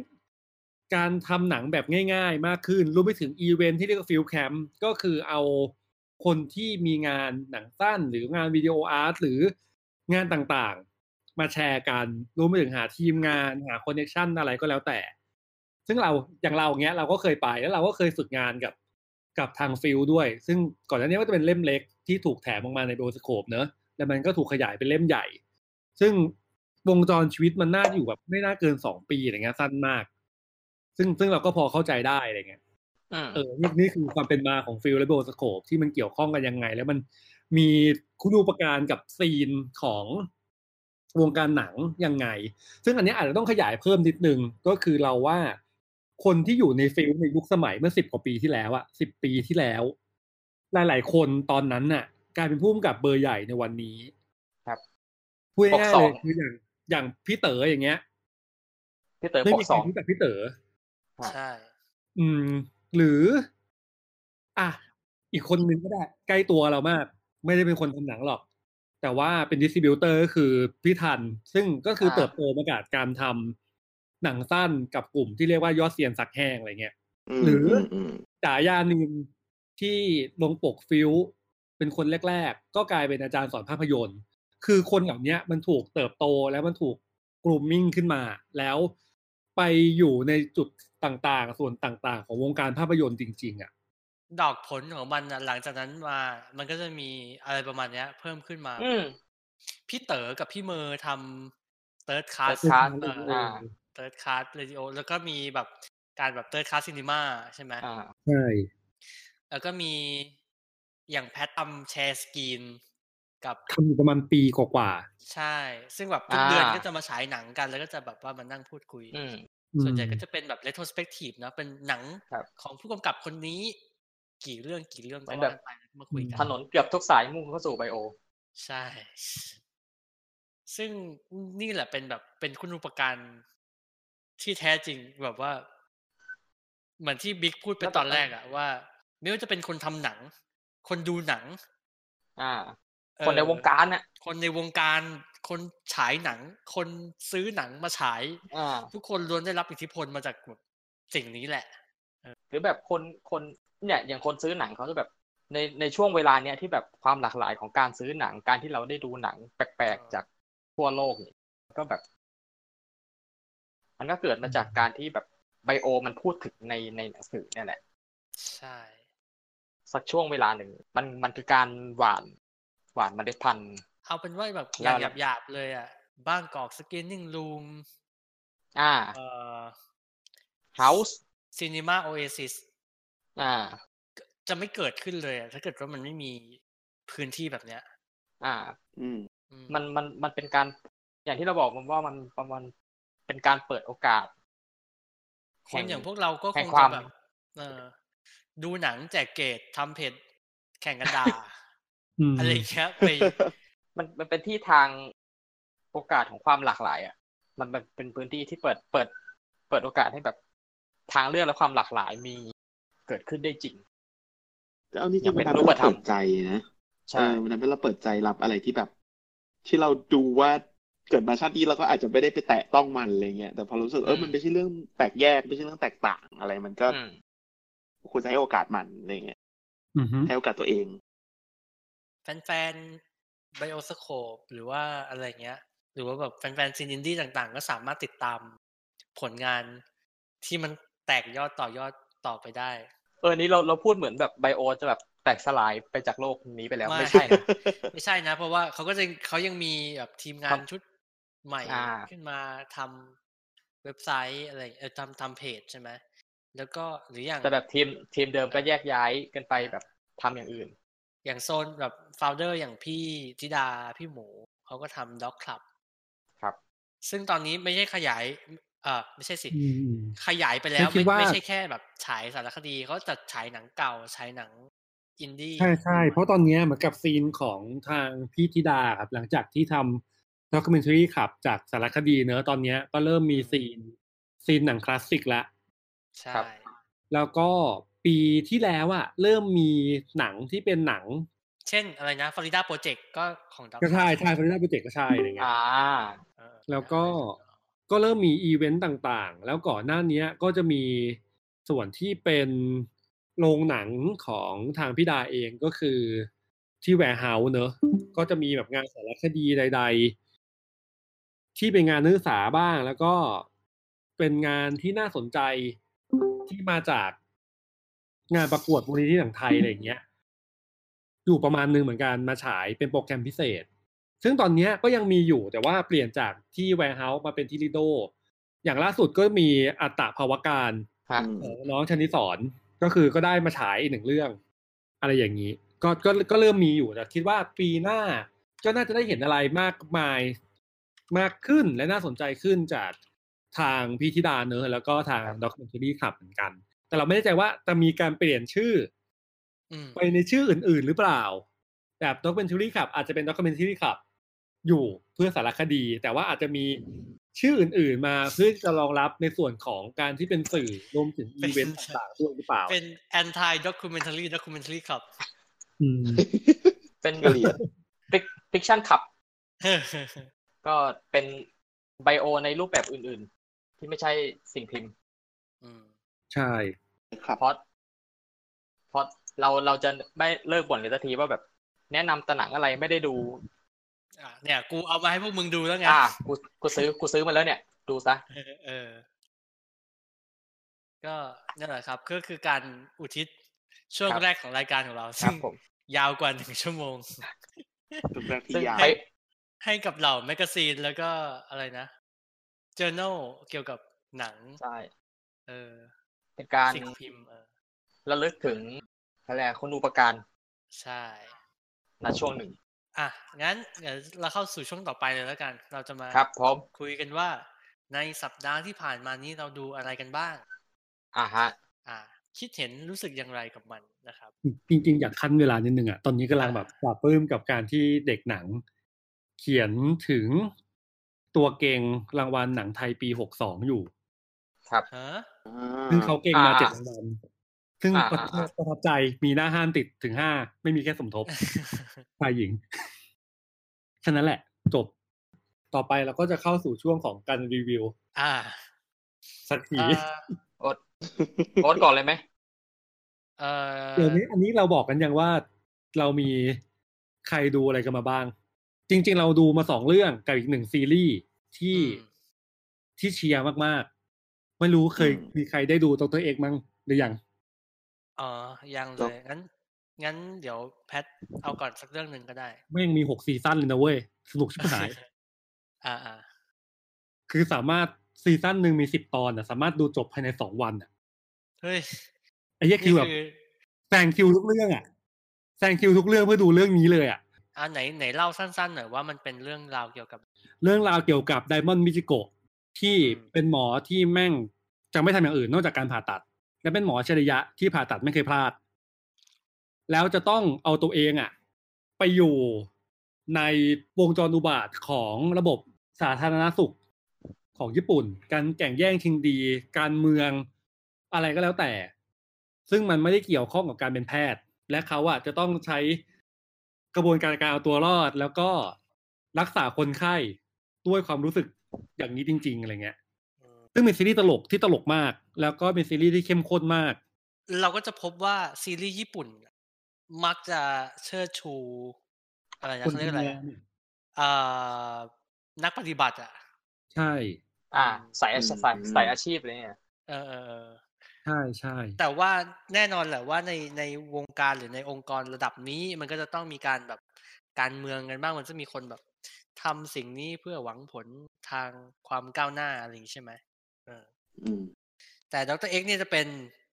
มือผ่าตัดมือหนึ่งที่เออกูจะผ่าตัดอย่างเดียวกูจะไม่ทำอย่างอื่นอีกเลย ใช่ใช่ แล้วก็จะเป็นหมอที่เรียกว่าหมอพาร์ทไทม์ซึ่งพอเป็นหมอพาร์ทไทม์อ่ะไม่ได้บรรจุอยู่ที่โรงพยาบาลก็จะเป็นเขาเรียกว่าคนพลเมืองชั้นสองอ่ะ ก็จะไม่ได้ถูกทรีตว่าเป็นคนเก่งหรือว่าเป็นคนที่จะต้องถูกยอมรับแล้วก็เป็นมือหนึ่งในการผ่าตัดอะไรเงี้ย อืม ทั้งๆที่ อ่า แม่งคือหมอชริยะ อ๋อ เพราะว่าอย่างยังไงกับแต่ละองค์กรก็จะมี มีลูกรั พะ ก เอกของตัวเองจะมีลูกรักของตัวเองว่าแบบว่าจะเป็นคนที่ทำเครดิตให้กับโรงพยาบาลของเราอย่างนี้ใช่ไหมมือปืนพวกนี้ อืม ก็จะได้ได้รับการปฏิบัติในฐานะ ที่แบบว่าเครื่องมือหนึ่งชิ้น อย่างนี้แทนถูกปะ ซึ่งเราค่อนข้างเชียร์นะเพราะมันมีหกเรื่องมันก็จะมีเส้นเรื่องรองมากมาย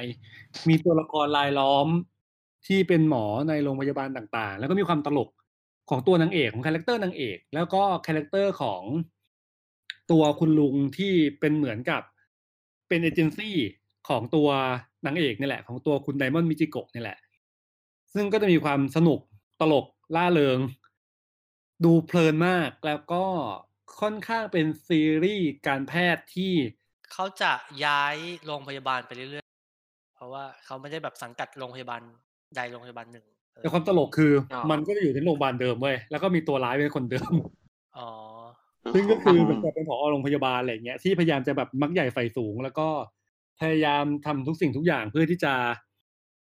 ได้ชื่อเสียงมา แล้วก็เอาไดมอนด์มิจิโกะมาผ่าตัด แล้วก็เคลมเครดิตอะไรอย่างเงี้ย อืมอืมอืม อ่า แล้วก็มีคุณลุงมาเป็นแบบว่าอ่ะคุณได้เครดิตไปนะเราก็จะเก็บเงินแบบสามสิบ30 ล้านเยนสิบล้านเยนอะไรอย่างเงี้ย อย่างมหาศาลไปแทน ใช่ โดยที่เดลไม่ใช่โกะจะไม่ได้เงิน เพราะว่าคุณลุงก็จะเอาเงินเก็บไว้แล้วซ่อน แล้วก็ไปใช้ นั่นแหละ โอ้ฟังฟังดูญี่ปุ่นมาก เพราะว่าถ้าเป็นซีรีส์การแพทย์ที่แบบเป็นฝั่งฝรั่งเลยนะ อ่า เราก็จะนึกถึงเรื่องนี้ คือเกรย์ n น t o มี อ่า แต่เกรย์ n น t o มีเนี่ยจะเป็นการเล่าดราม่า คือไม่รู้ว่าในนี้มี อ่า ใครดูบ้างหรือเปล่าแต่เรา ถมลย ซึ่งเราก็ดูแบบไม่ได้ดูแบบจนครบอะนะ อ่า จะดูจะถึงช่วงหนึ่งแล้วก็แบบว่า โอ๊ยเบื่อลูปนี้แล้วก็ไปดูอย่างอื่น เพราะว่าแม่งมีแบบกี่ซีซั่นอะแบบสิบ10 กว่าซีซั่นแบบมีเป็น อ่าใช่ เออเราว่าด็อกเตอร์เอ็กเนี่ยก็น่าสนใจอีกแบบหนึ่งเพราะว่า อืม รู้สึกว่า ก็เหมือ แนวน เป็น ทางการเล่ามันเหมือนแบบ มันมีความเป็นคอมิกมากกว่า เออเออใช่ใช่ใช่ ก็เป็นออเทนติกของแบบซีรีส์ญี่ปุ่นอะไรอย่างเงี้ย เออเป็นเซนส์แบบญี่ปุ่นญี่ปุ่นเนาะอ่ะต่อไปมีอะไรจันดูอะไรมานะ เมื่อกี้แบบขอขอแวะนิดนึงได้ไหมไหนๆก็ อ่า พูดถึง อ่า เรื่องหมอ เชิญ เรื่องอะไรละคืองี้ช่วงเนี้ย เราเราจะปกติเราอยู่คอนโดอยู่บ้าน เออสลับไปมาแต่ช่วงนี้อยู่บ้านบ่อยพ่อกับแม่เราเนี่ยเราชอบเปิดละครหลังข่าวดู อ่า เขาเปิดช่องสามเป็นละครเรื่องซ่อนเงารัก อือหือ ของเอ่อ อ่า พี่ น้อง ไก่ ลิช วรายุทธ์ว่าถ้าจำไม่ผิด นะน้องลิชชี่เล่นใช่ใช่ มีคนบอกว่าน้องลิชชี่เล่นแล้วมีชีวิตชีวามากกว่าเรื่องอื่นๆที่เคยเล่นมา ถูกต้องถูกต้องจริงน้องลิชชี่เล่นดีมาก แต่ว่าตอนเนี้ยมันมีจุดพลิกผันที่น้องลิชชี่ไม่โผล่มาแล้ว เอออ อ่า คือยี่แบบว่าเรื่องเรื่องย่อมันก็จะเป็นแบบแบบดราม่าละครหลังข่าวปกติทั่วไปเป็นแบบพี่น้องฝาแฝดหญิงชายเกิดมาแบบในตระกูลที่แบบว่า เอ่ออลังการดาวลันดัวเป็นตระกูลคนจีนอะไรอย่างเงี้ย แม่ก็พาหนีมา แล้วก็แบบเพื่อที่จะได้แบบไม่ชอบแบบเอ่อพ่อผัว ก็คือแบบหิ้วลูกหนีมาเลย แล้วก็แบบว่าไม่อยากให้แบบไปสืบทอดตระกูลนั้น เราอ่ะไม่ได้ดูตอนแรกๆ แต่เรารู้ว่ามันเป็นประมาณนี้อ่า แล้วนางก็เหมือนกับว่าแบบ จะเลี้ยงให้ลูกทั้งสองคนอ่ะ เป็นผู้หญิง คือนางมีลูกฝาแฝดชายหญิงที่เป็นแบบเป็นแบบ identical twins หน้าเหมือนกัน เออนางกับ นางให้ลูกชายกินฮอร์โมนให้และคือแบบให้มันเป็นหญิงอ่ะ คือในในในเรื่องอ่ะลิชี่ก็เล่นเป็นทั้งสองคน อ๋อ อ่า แล้ว อ่า ทีนี้ ทีนี้ก็ก็ถึงจุดพลิกผันแบบว่านางแบบเกิดอุบัติเหตุบางอย่าง แล้วแบบว่าพวกนางก็โดนไฟคลอกหน้าอะไรอย่างเงี้ยเออ แล้วก็แบบแล้วก็ไปศัลยกรรมกัน เออนั่นแหละ เลยทำให้น้องลิชชี่ไม่ได้เล่นต่อ เอากลับ เออ ความพีคคือว่าทั้งสองคนเนี่ยถูกเอาไปทำจริงๆนี่ถือว่าเป็นสปอยเปล่าวะแต่ว่ามันมันก็เรียลไทม์นะ อืม แล้วแต่เราเราคิดว่าคงไม่มีใครที่ฟังแหมเหมาจัง ไม่มีใครที่ฟังวันวันๆฉันดูอะไร แล้วไปดูละไปดูละครหลังข่าวเปล่าวะไม่รู้ ก็ไม่แน่อาจอาจจะมีคนแบบไป ไม่ ดู แน่ ตาม ว่ะ จริงๆก็ได้เอออ อ่ะ เอา งั้ เอา น จริง งั้นขอ ๆ บอกเราว่าเราว่าคาแรคเตอร์ละครอ่ะเราว่าเราได้เลยแหละ เพราะว่าสมัยก่อนมันมี อ่า สปอยละครขายกันเลย ใช่ใช่มันมีมันมีสปอยละครในก่อนวันที่ละครเล่นในหนังสือพิมพ์ด้วย เอ่อตราบใดที่คุณไม่ เออ ไปขโมยเซอร์ไพรส์หรือว่าแบบว่าไปทำลายประสบการณ์การดูของเขาก็ อีกสองตอน เออ อ่ะอันนี้ถ้าใครเซนซิทีฟดูซ่อนเงารักนะครับเรายังไม่ได้ดูตอนถึงตอนปัจจุบันนะครับข้ามไปก่อนนะครับ ครับ โอเค คือนางอ่ะก็แบบเหมือนกับว่า เออเป็นแฝดชายหญิงใช่ไหมแล้วก็แบบอีผู้ชายก็ถูกเลี้ยงมาเป็นแบบผู้หญิงอะไรเงี้ย คือแม่นางอ่ะเป็นแบบว่ามานิพุเลตมากว่าไม่ไม่อยากให้ไปยุ่งเกี่ยวกับตระกูลฝั่งพ่อเลยจนสุดท้ายคือพ่อมาตามเจออะไรอย่างเงี้ย เออ เออ ว่าถ้าเป็นผู้ชายจะต้องไปสืบทอดแน่ๆอะไรอย่างงี้ ใช่ แล้วคือแบบสุดท้ายเขาก็รับเขาก็รับรับไปเลี้ยง เออรับไปเลี้ยงที่แบบอีตระกูลพ่อก็เอาไปเลี้ยงจริง ประเด็นคือว่าอีตัวเอกในเรื่องอ่ะ เออนางเหมือนแบบตกหลุมรักคนหนึ่งเออในนี้คือก็คือเป็นไอแฝดชาย อืม ซึ่งตอนนั้นน่ะมันแบบมันถูกไว้ผมยาวมันอะไรอย่างเงี้ยไงแล้วอีกทีหนึ่งคือไปเจออีแฝดหญิง ก็จะรู้สึกว่าแบบอ๋อเนี่ยคราวที่แล้วฉันเจอคนนี้เล่นบอลเก่งจังอะไรอย่างเงี้ยฉันประทับใจก็เลยมาคุยเป็นเหมือนแบบ จะเกิดการสลับตัวอะไรมาในแบบด้วยความที่แม่เป็นคนปงการเนี่ยอีแม่ก็จะมีความผีเข้าผีออกว่าจะให้ลูกสลับตัวกันยันนี้ สิ่งที่จะเอามาโยงตรงนี้ไม่ได้เกี่ยวข้องอะไรกับเรื่องนี้เท่าไหร่แต่พูดถึงว่า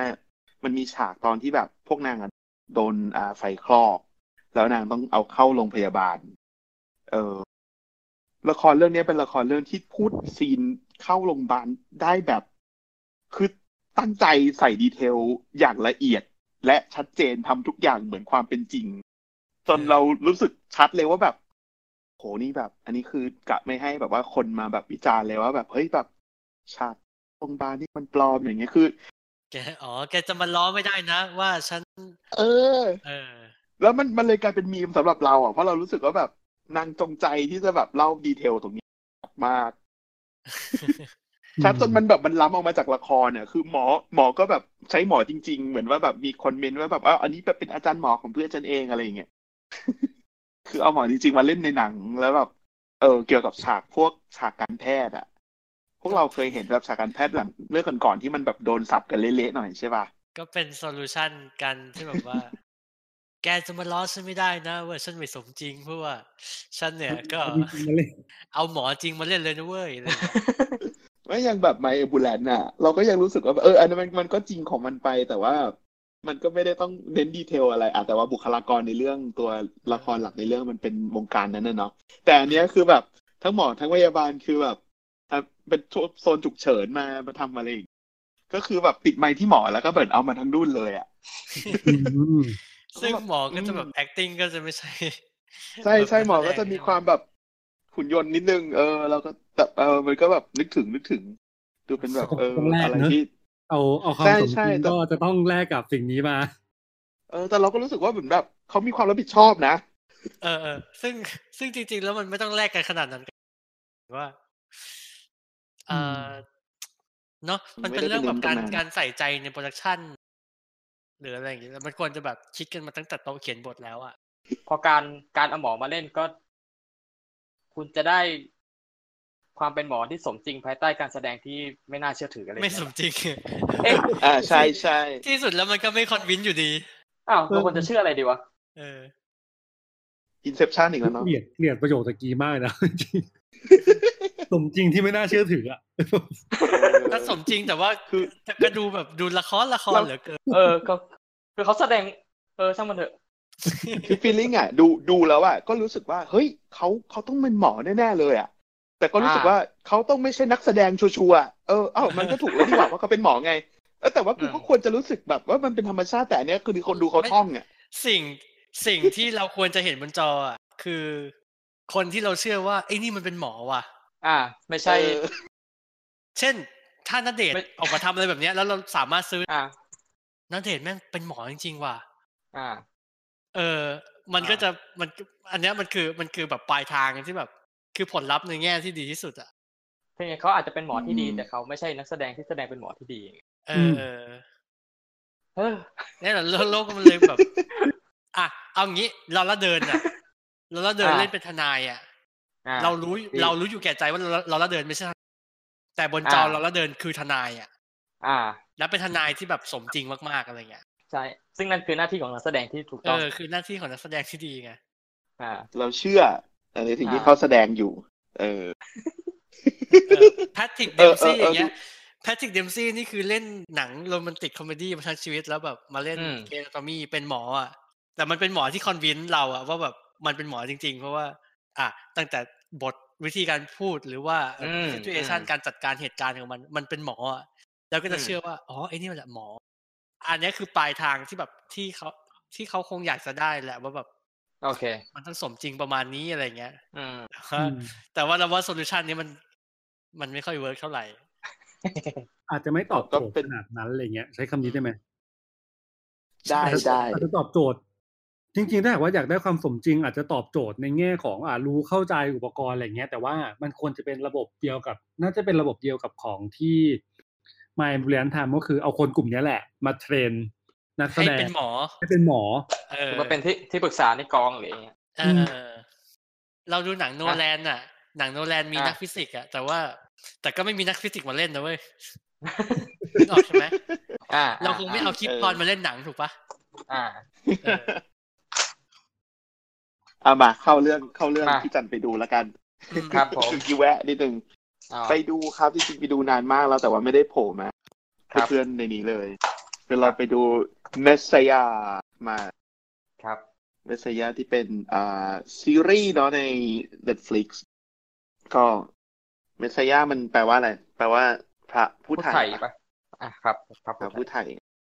ใช่ ซึ่งอ่าเป็นซีรีส์โอ้เราจำไม่ได้มันกี่ตอน ประมาณสิบตอนนะครับถ้าจำจำไม่ผิด เพราะว่าดูดูจบไปสักพักหนึ่งแล้ว เป็นโปรดักชันของอะไร เป็นโปรดักชันของอะไร เอ ออเมริกาไม่น่าจะ ถูกแล้วถูกแล้วเออมันเป็นทริลเลอร์นะ พูดถึงเรื่องที่ว่าเมื่อ เขาเรียกว่าอะไรเดียวเมื่อมีพระผู้ไทย เรียกว่าอะไรดีพระบุตรเหรอ มาบังเกิดในโลกยุคปัจจุบัน อ่า มันจะเกิดอะไรขึ้นบ้าง ซึ่งใช่หรือเปล่าก็ไม่รู้ใช่ไหม ใช่ คือในหนังเนี่ยมันก็จะแบบ อ่า เล่าถึงว่า เราไม่รู้ว่าปาฏิหาริย์นี่เขาแสดงออกมาเป็นจริงไหม เราไม่รู้ว่า เออแบบ สิ่งต่างๆที่แบบเขาก็ทำออกมา มันเกิดขึ้นได้ยังไง มันจะทิ้งเป็น question ไว้ เออ เนี่ย เราทำหนังว่าด้วยเรื่องบุตรของพระเจ้า เราก็ไม่ต้องเอาบุตรของพระเจ้ามาเล่น เป็น มาเล่นเป็นปะ คือแบบ เออ เกลียด เกลียดเธอเธอกัดไม่ปล่อยอ่ะ พระเยซูอาจจะเป็นนักนักแสดงที่แย่ก็ได้ใครจะ เอ อ อาจจะเล่นใหญ่เกินไปก็ได้ใครจะ เออ เออ น่ากลัวจริง ระวังนะครับ เกิดครูเสดจากเอ่อ พอดแคสต์วันๆฉันดูอะไร ครับ อ่ะต่อต่อต่อ อ่า ความนี้คือว่ามันมันเป็นหนังสืบสวนเป็นหนังไล่ล่าเป็นทริลเลอร์ที่แบบ CIA มาเห็น ว่าแบบมีคนคนเนี้ยผุดขึ้นเกิดขึ้นแบบตรงแบบโซนตะวันออกกลางก็แบบ เฮ้ย เจ๋งๆ มันจะพาคนไปไหน มันจะทำอะไร เออก็คือแบบกลายเป็นแบบโยงการเมืองอะไรแบบจริงจังมาก ประเทศนั้นประเทศนี้จะแบบว่าเดินจะเดินข้ามไปทวงเยรูซาเล็มคืนมาเลยอย่างนี้ เออ แล้วอยู่ๆแบบนางก็แบบเฮ้ยมาโผล่อเมริกาได้ยังไง มาแล้วทอร์นาโดหายไปเดินบนน้ำได้รักษาบาดแผลได้ด้วยการแตะด้วยอะไรอย่างเงี้ย อ่า เออ แต่ทุกอย่างอ่ะ มันจะมีแบบ มีหินมีอะไรที่เราดูแล้วเราก็จะรู้สึกแบบเฮ้ยหรือเปล่า จริงเหรออะไรอย่างเงี้ยเออ ตอนเรา เรา นี้เป็นเมสซเมสซายาหรือเดวิดเบลน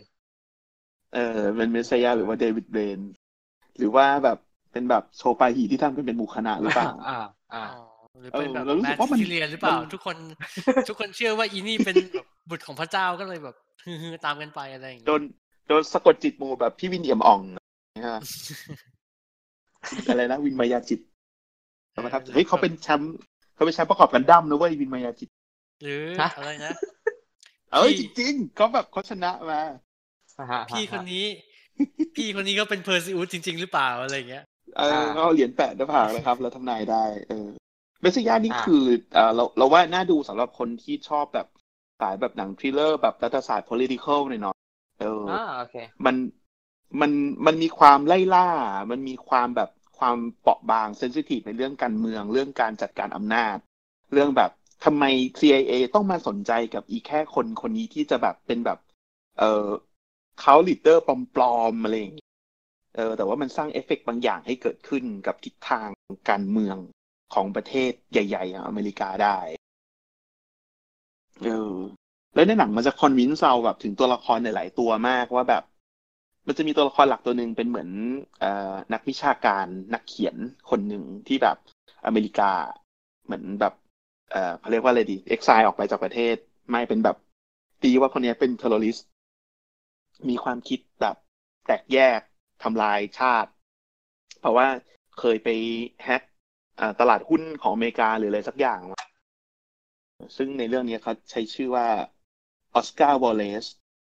เออซึ่งแบบตอนเราดูอะระหว่างทางเราดูเราก็รู้สึกว่าแบบ เฮ้ยมันมันมีจริงเปล่าวะ คนคนนี้มีจริงเปล่าวะเขียนแบบ cultural of terrorist อะไรก็ไม่รู้แบบเป็นหนังสือที่แบบในซีรีส์อะเอามาอ้างอิงเอามาพูดถึง เอออ ม ใช่ ก็ใครที่ชอบแบบแนวแบบเอ่อศาสนาการเมืองมารวมพลังกันถูกตามล่าโดย CIA อืมๆ ขอให้ดู วีคนี้เนอะเราไม่ไม่ค่อยได้ดูอะไรยาวแต่แบบ ดูหนังยาวเนี่ย เราดูอันนี้มาด็อกเตอร์ ครับ สลีป ครับ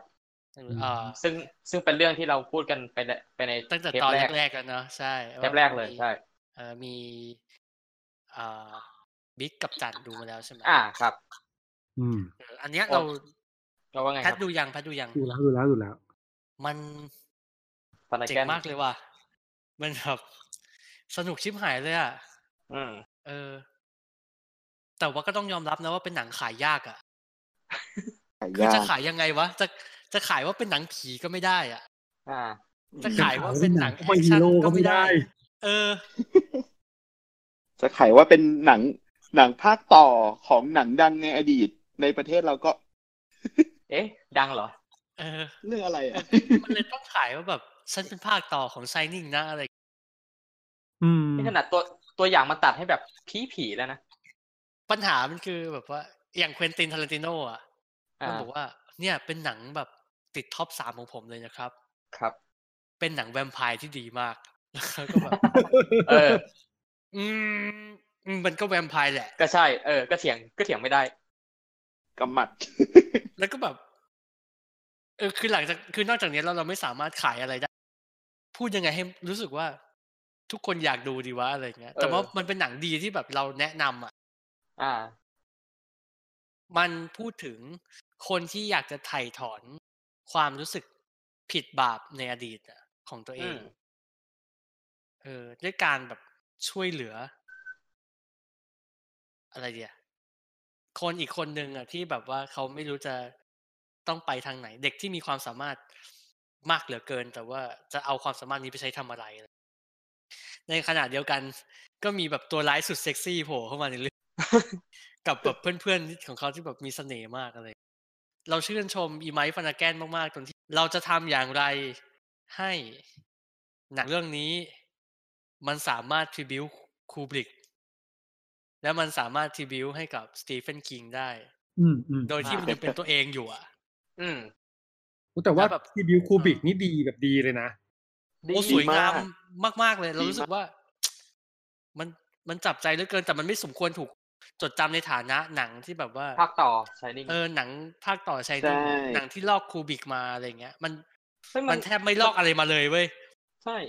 ม คือมันไม่ไม่ไม่ไม่ทับรอยไม่ไม่ อื มีเพจซิ่งเป็นของตัวเองชัดเจน มีแก่น ใช่ เป็นของตัวเองชัดเจน ใช่ แค่ใช้สถานที่เดียวกันเฉย เหมือนแบบเลือกเลือกที่จะแบบพรีวิวแบบนี้คือมันเท่อะ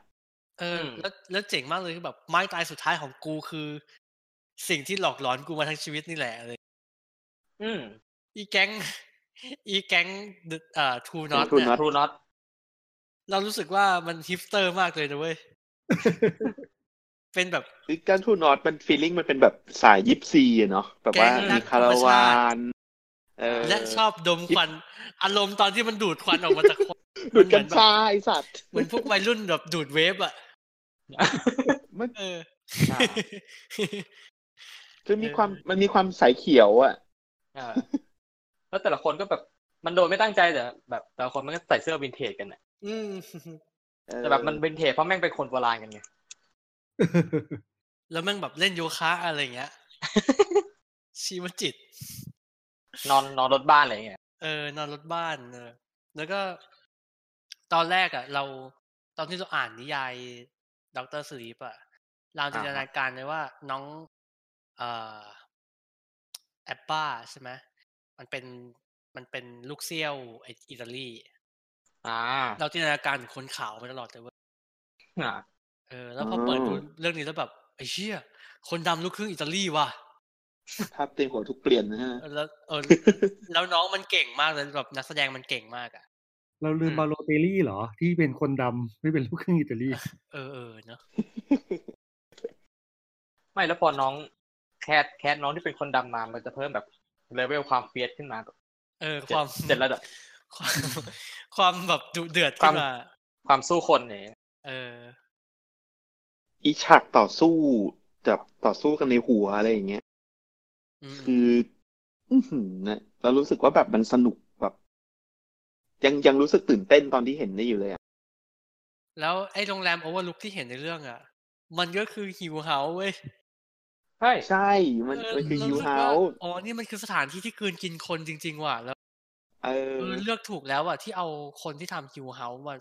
มากำกับ ภาคต่อของชายนิ่งอ่ะ ถึงว่าฟานาแกนอ่ะ ก็ก็คงจะมองโอเวอร์ลุกเป็นแบบฮิวเฮาส์อยู่แล้วใช่ปะ อืม แล้วมันยิ่งแบบ มันยิ่งเล่าออกมาได้อีกว่าแบบนี่ไงสิ่งที่แบบแดกเนี่ย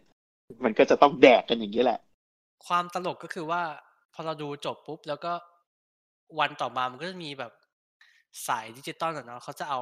ฟุตเตจของ เอ่อฮิเอ่อชายนิ่งกับด็อกเตอร์สลีปมาเทียบกันเว้ยว่าซีนไหนมันทริบิวอะไรให้กันอะไร อ่า แล้วพอดูเทียบกันอะแล้ว แล้วมันเห็นได้เลยว่าต่อให้แบบคอมโพสเดียวกัน อ่า ภูมิ มูดเดียวกัน เปลี่ยน โท ผู้กำกับ นเดียวกันอะไรเงี้ย แต่พอ อ่า เปลี่ยนผู้กำกับปุ๊บมันเป็นของคนละแบบกันไปเลยว่ะ เออ แล้วมันมันสวยงามดีเรารู้สึกชื่นชมมากๆ ถ้าคุณไมค์ฟานาแกนทำหนังเรื่องต่อไปแล้วก็อยากจะรอดู ครับผม ก็ดีไอ้เหี้ยจะบอกว่าเป็นหนังสยองขวัญที่ดูแล้วรู้สึกอบอุ่นเหลือเกินอะไรเงี้ยมันก็จะแบบ ใช่เหรอวะ เออ แต่แต่ดีมากมากนะ ใครที่เป็น โอ้โห ยากเลยอะทีนี้จะขายอะ ใช่ ใครที่เป็นแฟนชายนิ่งก็จงไปดูอะไรอย่างเงี้ยเหรอ อ่า เออ คือเราไม่สามารถเชียร์ในฐานะหนังผีได้แบบ เต็มปาก ใช่ใช่แต่เป็นหนัง เราจะเราจะเชียร์ยังไงดีวะเป็นหนัง เฮ้ยถ้าถ้าคุณ เออ ชอบ Hunted of Hill House เออ ถ้าคุณชอบ haunting of- เออถ้าคุณชอบ Haunt- haunting of Hill House Hunting of the Hill ก็ไปดู ดูเรื่องนี้ สนุก มัน มาก ไม่ มาก ไม่ผีขนาดนั้นแต่แบบมันสนุกในภาษา มัน เดีย มี วกัน เสมันมีเสน่ห์ไปทุกอย่างเลยอะตัวละคร เอ่อเมทเรียลของเรื่องอะไรเงี้ย เออเนี่ยนะครับ อันนี้ก็คือ ครับ ด็อกเตอร์สลีปครับ ผล ครับ งาน เอ่อมันตลกมากเว้ยเพราะว่าก่อนหน้านี้เราคุยกัน แบบนอกรอบอะเนาะเราบอกว่าสตีเฟนคิงเนี่ยไม่ชอบชายนิ่งมากๆเลยเว้ย ครับ เออ แต่สตีเฟนคิงชอบเรื่องนี้ อ่า แล้วเราก็แบบเฮ้ยแต่เรื่องนี้นี่มันชายนิ่งมาก ๆ เลยนะเว้ย เออมันยากจังวะแบบ ไม่แต่ หรือยัง แต่ ไง แต่เราก็เข้าใจเพราะว่าแบบเรื่องนี้มันพูดในสิ่งที่ Shining จงใจไม่พูด อืมอืม อ่า มันมันเหมือนมันมันตามเก็บข้อบกพร่องของ Shining แล้วเอามาแบบเติมเต็มได้อย่างแบบฉลาด ไปไหนต่อ อ่ะเป็นของที่แบบรู้สึกว่าหายากเหลือเกินใน Netflix แล้วก็ มันคือ ไม่รู้จะมีของแบบนี้อีกหรือเปล่าก็คือหนังของเดวิดลินช์ครับ ครับ นี่แหละครับ นี่คือหนังที่ว่าด้วยเรื่องของตำรวจ ที่ต้องสืบสวนเอ่อที่ต้องสอบสวน ลิงที่มีตกเป็น ประเด็น อ่อ คือใช่ ประเด็นคือใช่ตำรวจเหรอ เออ เป็นนักเป็นนักสืบป่ะเป็นนักสืบคน เออที่สต้องสอบสว ใช่ น อ่า อ่า ผู้ ลิ ต้ ง องหา ที่ตกเป็นผู้ต้องหาในคดีฆาตกรรมก็คือ หนังเรื่อง What Did Jack Do ครับผม อืมของเดวิดลินช์นะครับ ครับ สามารถหาดูได้ใน Netflix คือโลกมาถึงจุดที่เราสามารถสตรีมดูวิดีโอศิลปะ ในห้องน้ำหรือทุกที่ในโลกได้ เออ แค่คุณมีมือถือ ใช่ เป็นไงฮะหนัง เออเดี๋ยว เดี๋ยวก่อนที่จะพูดถึงตัวหนังเรามาพูดถึงเดวิดลินช์ก่อนแล้วกันเนาะ ครับผม เดวิดลิน เขา ช์ คือ เนี่ ใคร ยก็ อ่ะ เป็นผู้กำกับที่เรารู้จักมาจาก ไบโอ ไบ ส โอส โค โค ป ปนะ เออ เป็นผู้กำกับสายแบบแอ s เ r ิร์ด ครับเซเรียล เดวิดลินเนี่ย ตอนตอนเรียนเนี่ย เอ่ออาจารย์อาจารย์เก่งเนี่ยจักรวาลนินทำลงเนี่ย เอาบัวฮาแลนไดมาเปิดแบบถ้าจำไม่ผิดนะเออใช่ปะมันก็มันก็คือเซเรียลใช่ไหมเซเรียลก็คือ อะไรก็ไม่รู้อย่างที่หลายๆคนชอบพูด เออ อ่าซา อะไร เรียล ก็ กิ ไม่ นเหนื รู้ อจริงก็แบบสำนักเดียวกันกับซาบาดอดาลี่ นะฮะ มีใครอีกวะ จาโจโดโลสกี้ เออเออใช่ใช่ใช่ มันจะมีความนามธรรม ใช่ เราไม่เห็นจะต้องเข้าใจแบบดูสิ่งนี้แล้วเราจะไม่เข้าใจอ่ะ อ่า คือเราจะไม่ได้เข้าใจทั้งหมดที่มันจะเล่าอะไร แต่ว่าเรา อ่า จะแบบเห็นบรรยากาศเห็น อ่า ความแปลกพิลึกบางอย่างที่แวดล้อมมันอยู่ อย่างเช่นวัดดิจักดูที่เราพูดถึงกันอยู่นี้ก็คือ ครับผม เป็นเดวิดลินช์นะครับ ครับ สอบสวนลิง ซึ่ง ที่ ลิงนี้ ซึ่งลิงนี้เนี่ยแปะ แปะปากเดวิดลินช์เหมือน เห มือนที่เหมือนที่เราเห็นในอะไรแอบพวกแบบสลับหน้ากันอ่ะ ใช่ อ่าถ้า มันพว ถ้าเกิด เอ่อ ถ้าเกิดเป็นแบบชอบช่อง YouTube สมัยก่อนอาจจะนึกถึงไอ้ Annoying Orange ที่แบบเป็นส้ม ถูกต้อง แล้วก็มีมี เท ปา ค ก นิคเดียวกันเลย แปะแวขยับอ่ะ อ่า อันเนี้ยคือเหมือนกันเลยว่าเอาลิงมาแล้วเอาปากไปแปะ แล้วก็คือรู้ว่าขี้เกียจแต่เลยย้อมสีเป็นขาวดำกูก็ไม่เข้าใจว่าอะไรวะ เฮ้ยแต่เฮ้ย แต่มันแท็กกิ้งดีนะ โอ้ เอ้ย แท็กกิ้ง แท็กกิ้ ดี ง มาก ดี ผมเหมือน หันหันข้างหันอะไรก็ยังรู้สึกว่าแบบ แต่ว่าตรงจงใจว่าทำไม่ให้มันแบบไม่เนียบ เนียน มา ไป กอะ ไม่เนียน ใช่ เออ เออ ไม่เนียนทำจงใจให้ไม่เนียน ให้คนตีนอ่ะ ม อ่า คือคือไม่ใช่แบบแอนดี้เซอร์กิตมามาโมแคปเป็นลิงอ่ะ ใช่ เอออันนี้คือลิงแบ ซึ่ บ งแบบ เรียวลิงอ่ะแบบลิงจริงอ่ะ อ่า ไอคนสอบสวนก็คือเอ่อเดวิดลินช์เล่นเองเนาะ ใช่ ครับผม ไอ้ปากลิงนี่ก็คือเดวิดลินเล่นเหมือนกัน ใช่ แต่ว่าใน อ่า เครดิตเนี่ยจะบอกว่าแบบอะไรนะแจ็ค ครู แอ แจ็ ส คครู ฮิมเซล อ่า ก็คือแบบอืมแจ็คก็เล่นเป็นตัวเอง ครับผม อีกตัวหนึ่งก็เป็นแบบนักแสดงอีกตัวหนึ่งเป็นไก่อะไรอย่างเงี้ย ครับผม เฮ้ยตลกมาก จริงๆหนัง แล้ว แบบ ความ ตลกนะ แบบตลกเพียวเลยนะ ตลกตลกจริงๆความความมันของมันอะอยู่ที่อยู่ที่สคริปต์ด้วย อืม ที่ อ่า แบบ มันมันนั่งเฉือนกันอยู่สองคนแล้วแบบมัน โอ้ยอีบ้า มั มัน มีความ แบบดู มันมี แล้ว ความจริงจัง สึกแบบ อะไรของมึงเนี่ย มันมีความจริงจังในสถานการณ์ที่แบบ ที่ดูแบบเล่นๆเหลือเกินอ่ะแบบ เออ แล้วแบบมันก็เซตติ้งในสถานีรถไฟ เพราะอะไรก็ไม่รู้ เพราะว่าอ๋อ เพราะว่าไอตัวลิงอ่ะ มันบอกว่า อ่า ตกรถไฟ ตกรถไฟ เพราะว่ารถไฟมัน อ่า เอ่อมาช้า Delay หรือ เหรอ เขาเขา อ๋อ เขากัก อ่ะ เขากักไว้ เพราะว่าตำรวจอะไม่ให้รถไฟออก อ่ะ เพราะเขาจะจับตัวไอ้ลิงเนี่ย อ่าอ่า กัน ก็สั้นๆ 15 นาที หาดูได้ ถ้าอยากต้องการความแปลกใหม่สดชื่น เออ ถ้าถ้าดูถ้าถ้าดูซับไทยไม่เก็ตอยากให้ดูอยากให้ดูซับอิงอีกรอบนึง ก็ไม่เก็ต เพราะว่ามัน เล จะ ย เราเราว่ามั นจะเล่นมันจะเล่นสำนวนเล่น อ๋อ เอ้ามันเล่น โอเค สำนวนเยอะมันเล่นสำนวนเยอะ อ่าอ่าอ่า แล้วแบบบางทีแบบว่าเราเราเราว่าแบบอ่ะแบบ ไม่ได้ต้องเป๊ะมากอ่ะ อันนี้เรา เรา เรา ดู เข้า แบบ ใจ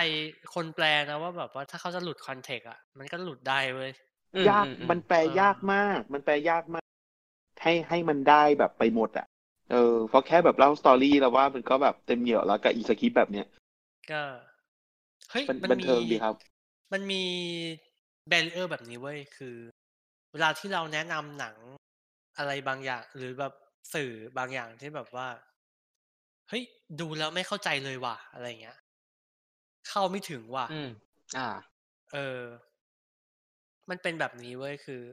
เรารู้สึกว่าในทางหนึ่งแล้วอะมันมีวิธีการที่แบบเราสามารถเข้าถึง ไม่ใช่สิ เราสามารถเสพ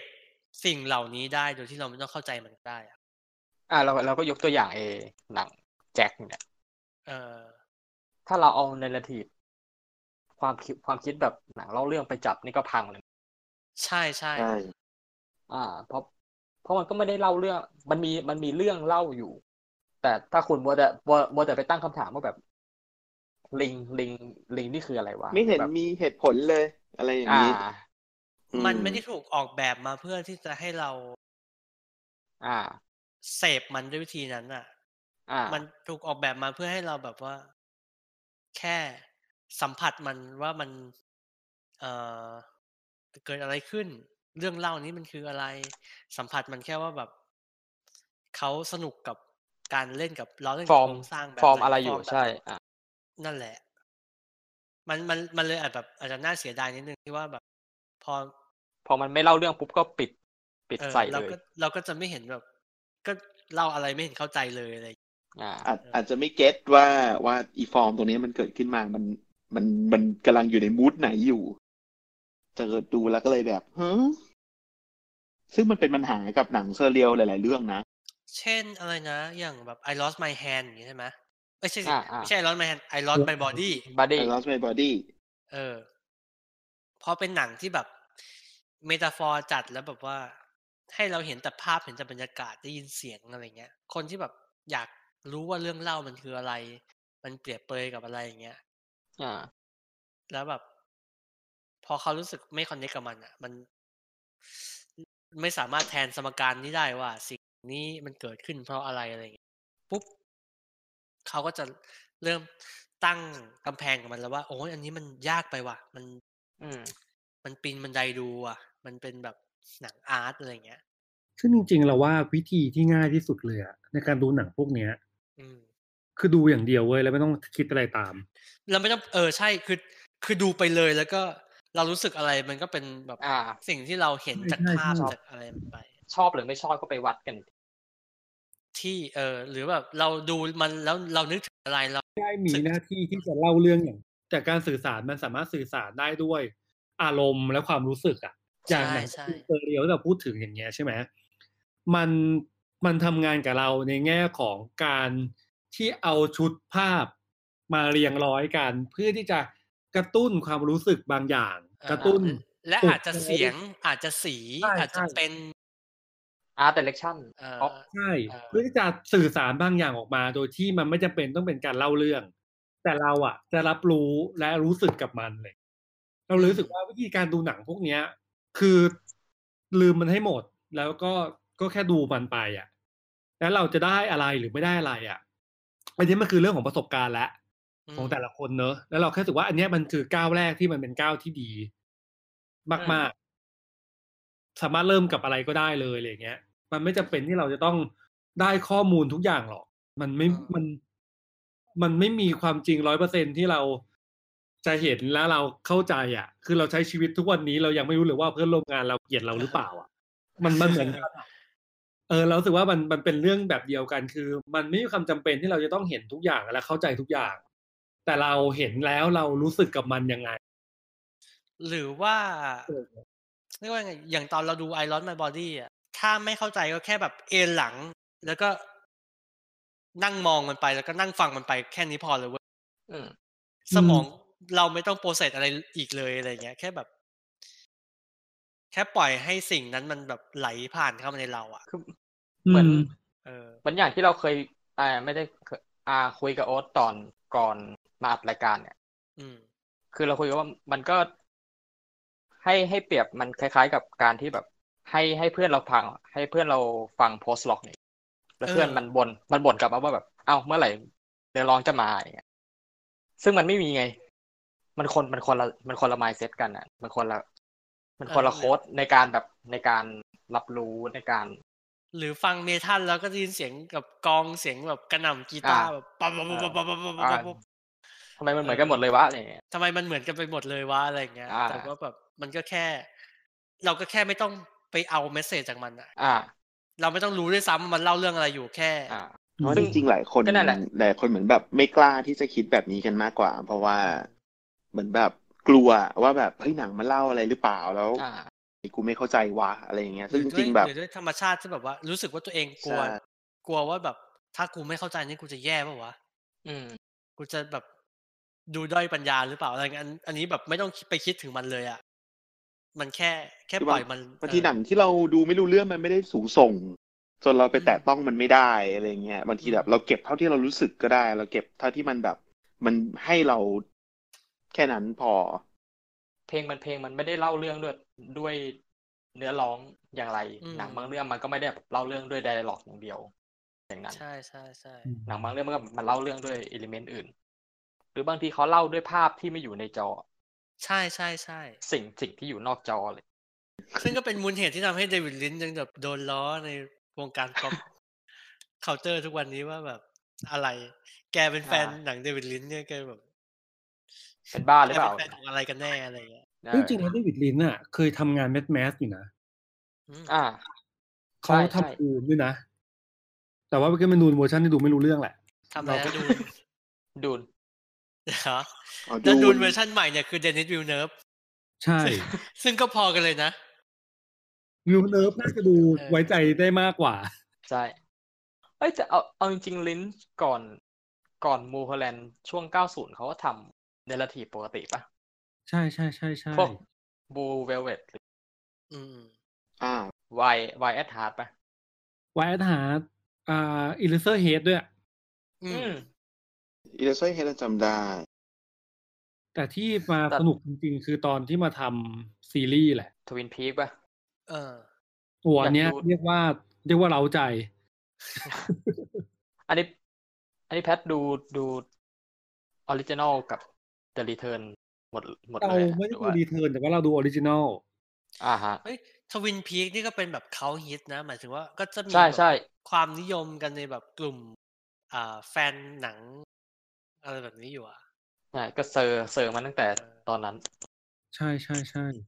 นั่นแหละ แล้วก็สิ่งเนี้ยนำเราไปสู่ สู่ อ่างาน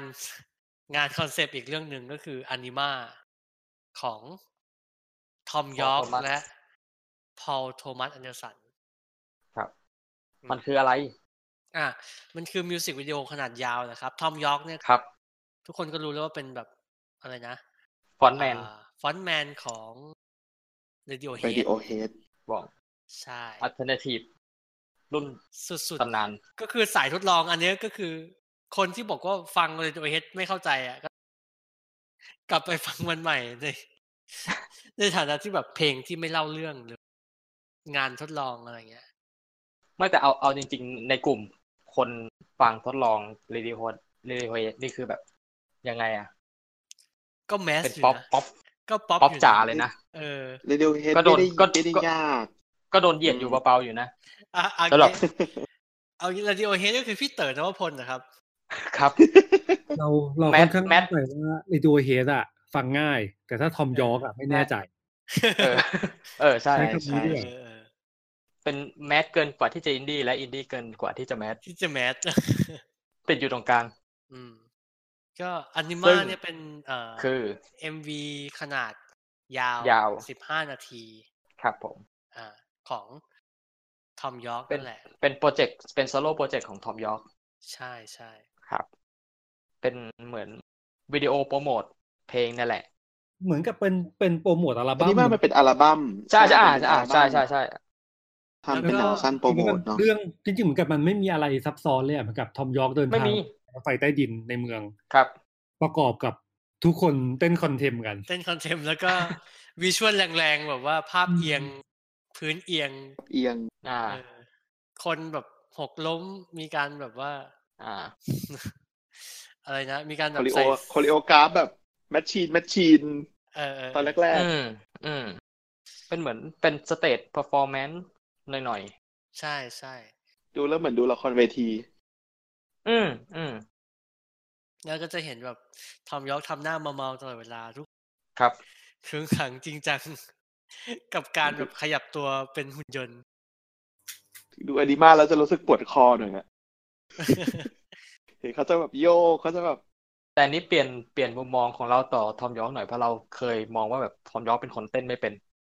เออ ซึ่งมันเต้นเป็นแล้วมันเต้นดีด้วยเว้ย เก่งเก่งเต้นเก่ง เออ เรารู้สึกว่าทีมโครโนกราฟอะแข็งแรงมากเลยอะ ดี ใช่ ประทับใจนะ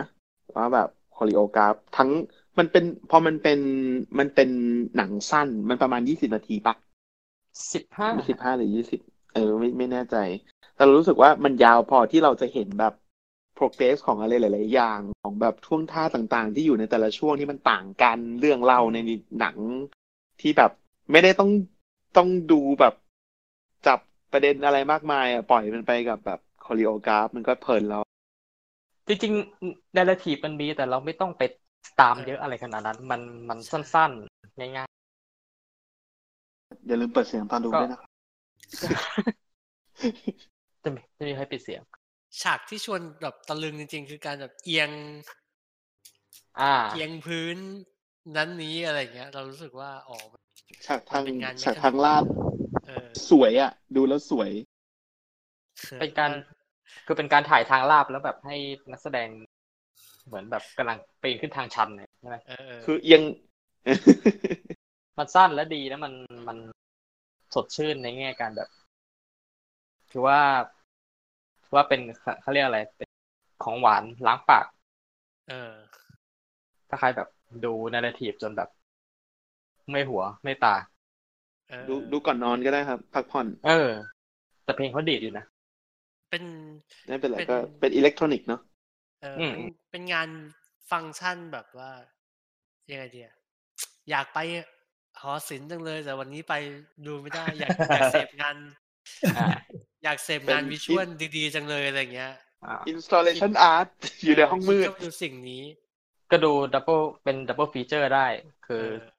วันดิแจ็คดูกับ อ่า เออ ดูคู่กันได้ เออและนั่นแหละครับ พอเราดูอนิมาไปแล้ว ขอแนะน พูดถึง ำงานของพอโทมัสอันเดอร์สัน อีกชุดหนึ่งที่เราประทับใจมาก ไม่ซึ่ง เอ้ยจะบอกว่ามันอนิมาไม่ใช่เป็นงานแรกที่ร่วมกับทอมยอร์กเขาเคยท ใช่ใช่ ำเอ็มวีเดดีเมอร์ อ่า หรือเดด a มิงของ Radiohead ชุดก่อนหน้าเนี่ย อืม ซึ่งดีดีมากเนเรทีฟคล้าย ๆ กันเลย คือเป็นทอมยอร์กเดินไปเรื่อย ๆ แล้วเดินเหมือนเดินทะลุ อืม เดินทะลุออกภูเขาน้ำแข็งเดินขึ้นลิฟต์หรืออะไรสักอย่างเป็นการแบบ อ่า นั่นแหละ ซึ่ง ก็ เออซึ่งดูซึ่งดูเดย์ดิมมิ่งจบมันจะมีวิดีโอวิเคราะห์ซึ่งก็ดีมากๆเหมือนกัน แล้ว ซึ่งบางที แล้วมีมีเวอร์ชันนี้คือ Daydreaming Reverse Video คือ จริงเหรอ เล่นถอยหลังให้ดูอะไรเงี้ย อ๋อใช่ใช่ใช่ กลายเป็นอาร์ตซ้อนอาร์ตไปอีกไอ้เหี้ย ไม่เพราะเพราะในใน อ่า ในวิดีโอวิเคราะห์มันบอกว่าตอนจบมันคือ จุดเริ่มต้น เออเออ ของของของตัวเอ็มบีอ่ะอ่ะ ก็ ของงานเอ็มบีของพีทีว่าไงฮะ อ่าพอมาถึงงานพีทีของเออไม่ใช่ มาถึง งาน เอ็มวีของพีทีแล้วก็ ซึ่งพอ อ่า หลังจากที่เขาทำหนังอำลาเดนิเอลเดลูอิสจบ อืม ก็เขาก็ไม่ทำหนังอีกเลย เขาก็มาทำเอ็มวีรัวๆให้กับวง คาย ครับ อ่าวงวง วงฮาม ไฮ คือ นะครับสะกดเป็นภาษาอังกฤษสี่ตัวคือ H A I M ครับ บางคนก็อ่านฮาอิ ม ฮัม เฮม เฮม อะไรอ ฮั ย่าง ม งี้ไปเอออ่าอ่าวงเขาชื่อฮามครับ ครับ ก็เป็นสามสาวพี่น้องจาก L A ครับผม อืม ซึ่ง ซึ่งเป็น สาเหตุที่เรายกมาคือ เออเป็นขวัญใจของพีทีครับ เพราะว่า เอ็มวีหกตัว ล่าสุด ก็กำกับโดยพอโทมัสอันเดอร์สัน แล้วแล้วเหมือนกับเขาลองสไตล์หลาย ๆ แบบกับตัวเอ็มวีด้วยนะแบบบางตัว ใช่ มันก็มีความเป็นแบบวิดีโออาร์ตวิดีโออาร์ตบางตัวก็ดูเป็นด็อกคิว อ่า ีเลยอะไรเงี้ย อืม เออ ซึ่งเท่าที่เราดูมามันเราเราจับ เราจับออเทนติกมันได้บางอย่างมัน คือเขาชอบถ่าย คือเราเรารู้สึกว่าเขารักตัววงมาก โดย เพราะว่าเขาจะไม่ใช้เนื้อเรื่อง หรืออะไรมาบดบังตัววงเลย คือเขาจะถ่ายถ่ายตัววงเดินร้องเพลง ถ่ายซิงค์อย่างเดียวเลย เออแล้ว แต่แค่แค่เปลี่ยนสตอรี่แบ็กกราวข้างหลัง อ่า เฉย อืม ๆคือเป็นเป็นพุ่งกับเอ็มวีที่แบบรัก รักตัววงมากอะ เป็นการถ่ายสามสาวในอิริยาบถต่าง ใช่ การ ใน ๆ เคลื่อนตัวไปในสถานที่หนึ่งไปยัง ครับ อีกที่หนึ่ง ใช่ และแบบเปลี่ยนลุคไปเรื่อยๆ มีการใช้วิชวล และส่วนส่วนมากจะเป็น LA ใช่ใช่ และจะใช้แสงจริงของสถานที่นั้นๆ เป็นเป็นตัวละครหลัก ใช้เสียง ใช้เอ้ยไม่ใช่ใช้ใช้แสงใช้เมือง ใช้สถาปัตยกรรมบางอย่าง อืม ใน LA อ่า อย่างตัวที่เราแนะนำให้ดูก็จะเป็นอ่าฮาเลลูยา ตัวล่าสุด ใช่ที่เป็นอ่าสามสาวในโรงละครแล้วก็จะมีการเล่นเทคนิคทางภาพ เช่น อ่า ตัวผู้หญิงลอยอยู่เหนือพื้น มีการแบบว่าหมุนกล้องไปมามีการแบบ อืม ว่าแหวกม่านโชว์สามสาวนี้เดินออกมา หรือมันจะมี MV ตัวหนึ่งชื่อ ชื่อชื่อชื่อแป๊บหนึ่งครับผมหาอ่า Little of Your Love เออ ซึ่งเป็นการถ่ายสามสาวเดินเข้า เดินเข้าขับดิสโก้ เออ ซึ่งมันเหมือนเป็นการเป็นการยกซีนจากบูกี้ไนท์มา มาบวกกับความเป็นฮาม อ่า แล้วก็ออกมาเป็น MV ตัวนี้ แล้วก็อีกตัวหนึ่งที่เรารู้สึกว่าเซ็กซี่มากๆก็คือซัมเมอร์เกิล อ่า ที่เป็นสามสาวเดินไปตามแบบ เดินเหมือนกัน ฟุตบาทของเมือง อ่า แล้วก็ แล้วแสง เปลี่ยนเสื้อผ้าไปเรื่อย แล้วแสงสวยมาก ๆ มันจะเป็นแบบตอนช่วงบ่ายๆ เย็นๆ ของ อืม LA นั่นแหละ แล้วก็ลุ้นว่าถ้าเขายังทำด้วยกันอยู่ แล้วก็อยากรู้ว่า ต่อตัวต่อไปจะเดินไปไหนต่อ เงินน่าจะมีอะไรกันอีกอะไร ไม่เราน่าสนใจว่าแบบส่วนใหญ่ผู้พุ่มกับหนังที่แบบมาจากหนังเลยเนี่ย มากับเอ็มบีแล้วเนี่ย ส่วนใหญ่เขาจะไม่ค่อยเล่าเรื่องกัน เขาจะแบบ โยนนาราทีฟทิ้งไปเลยอ่ะ แล้วแบบ เออ เล่นแต่วิชวลล้วนๆ อะไรอย่างเงี้ย เออเหมือนถ่ายวงมั่งหรือถ่าย หรือใช้เทคนิคทดลองเทคนิคอะไรบางอย่างที่แบบมันเขามันเขาแยกกันเลยว่าแบบ ถ้าจะเล่าเล่าถ้าจะเล่าเรื่องเขาว่าไปถ่ายหนัง ม ถ้าทำเอ็มวีเขาเขาก็จะแบบไปกับดนตรี เราพอเข้าใจพีทีนะว่า โหสามสาวนี่วิชวลแม่งดีมากจริงๆ อืม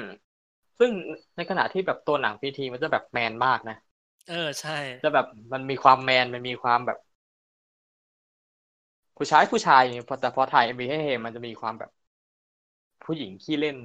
อยู่มันมีความอ่อนไหวหรืออะไรบางอย่างอยู่ แต่เราก็ยังอยากดูหนังใหม่พีทีอยู่นะฮะ ใช่ใช่ พูดถึงหนังของคนที่ ทำงานแบบ ไม่แน่ใจว่าแมสหรือเปล่า อยู่ตรงกลางระหว่างความ แต่ แมส ก็ไม่รู้จะอินดี้ไหม เรามีคนหนึ่ง ใคร ครับอันนี้แมสแน่นอน ใครครับเนี่ย แมสสุดขีดเลย ครับ กายริชชี่ครับ โอ้ อ่า โห อิชชีนะครับ กายกายริชชี่ที่ก็ทำอลาดินน่ะเหรอครับ from the director of Aladdin เศร้าเหมือนกันเนอะ รับรับต่างงานเดียวนี่โดนล้อทั้งชีวิต เนี่ย แล้วแบบจริงๆแล้วปีที่แล้วอ่ะจริงๆหนังเรื่องเนี้ยก็เป็นหนังปีที่แล้ว และปีที่แล้วอ่ะ อ่า ต้นปีก็คือมีอลาดิน แล้วก็ ปลายปีก็มีเรื่องนี้ครับ ก็คือ The ครับ Gentleman ครับ ซึ่งจริงๆแล้ว The Gentleman เนี่ย มันคือหนังแอคชั่นอาชญากรรมที่พยายามทำตัวฉลาดตลอดเวลา อ่า ถ้านึกไม่ออกให้นึกถึงหนังก่อนหน้าเนี้ยของ The Gentleman ไอ้ยของ The Guy Ritchie ของ Guy Ritchie เนี่ย หนังสร้างชื่อเขาเลยคือ Lock Stock and Two Smoking Barrel แล้วก็ Snatch อ่า ซึ่งดี เราชอบเราชอบล็อกสต็อกมาก อ่า เออ คือ The Gentleman พยายามทำสิ่งนั้น แล้วก็ถือว่าประสบความสำเร็จมากกว่าหนังอย่าง Lock and Lola หรือว่าอ่า The Revolver ที่ทำพ ครับ ยายามทำอย่างเนี้ย แล้วมันรู้สึกขาดขาดเกินเกิน ครั ๆ บอ่าหรืออะไรก็แล้วแต่อะไรเงี้ยก็เหมือนเรื่องเนี้ย อันนี้ดีกว่า ผ่านการทำหนังแบบเชอร์ล็อกโฮมมาแล้วอะผ่านการ อ่ะ ทำหนังอย่างแบบ The Man from Uncle มาแล้วอะ อ่า อังเคิลอังเคิล King หนัง King Arthur มันก็เลยแบบ King มี Arthur แมทเทียลบางอย่างที่เป็นหนังแบบกายลิชชี่ ที่เป็นซิกเนเจอร์ได้คืออา พูดเรื่องตัวละครหลาย ๆ ตัว หลายๆซิ t เ a ชั o นความเวรตะไลก็แล้วแต่ที่โผล่มาเต็มไปหมด และไม่รู้จะแก้ยังไง และจิกกัดตัวเอง ในอดีตในเวลาเดียวกันกับหนังเรื่องนี้อะไรเงี้ย ซึ่งถามว่ามัน มันสนุกไหมมันสนุกมาก แต่ถามว่ามันเป็นหนังที่ถ้าหากว่าเจอเจอหนังประเภทที่พูดเยอะๆ ไดอะล็อกเยอะๆ แล้วตัวละครเยอะๆ แล้วพยายามทำตัวฉลาดอะแล้วจะมีปัญหาอะเรื่องเนี้ย จะมีปัญหามาก เพราะว่าจินทแมนพยายามทำตัวฉลาดกว่าคนดูตลอดเวลา แล้วก็พยายามจะหาฟังก์ชัน เอ้ยพยายามจะหาเหตุผลมาเพื่อลบล้างฟังก์ชันของการเล่าเรื่อง ผ่านการฆ่าตัวละคร ผ่านการสร้างสถานการณ์ต่าง ๆอะไรเงี้ย เหมือนกับเล่นเกม ป็ปัญหา เป็นหลัก เป็นปัญหาคลาสสิกของการลิชชี่เหมือนกันเนอะ ใช่ใช่ใช่ ที่เขาจะชอบ ก็เป็นปัญหาเรื่องนี้มาตทำลอดแบบเนี้ย อืม เออ ที่แบบเอาเอาสไตล์นำหนังอะไรอย่างเลยเหรอ ใช่ใช่ใช่ใช่ แต่ว่าเรื่องเนี้ยค่อนข้างสนุกแหละ เรารู้สึกว่าเหมือนกับพอเขารู้แล้วว่าเขาผ่านอะไรมาบ้างอะ่ะ จะมีตัวละครหนึงเว้ยคือเรื่องเนี้ยต้องต้องบอกก่อนว่าเรื่องย่อมันจริง ๆอะ่ะคือเป็นแก๊งสองแก๊ง คือแก๊งหนึ่งอะ่ะ เป็นแก๊งที่ยึดครองเมืองอยู่แล้ว ขายกัญชาเป็นหลักอีกแก๊งหนึ่งคือแก๊งแก๊งคนจีน อืม แล้วมันก็มีการแบบเป็นแก๊งใหญ่อะแล้วก็พยายามจะวางมือ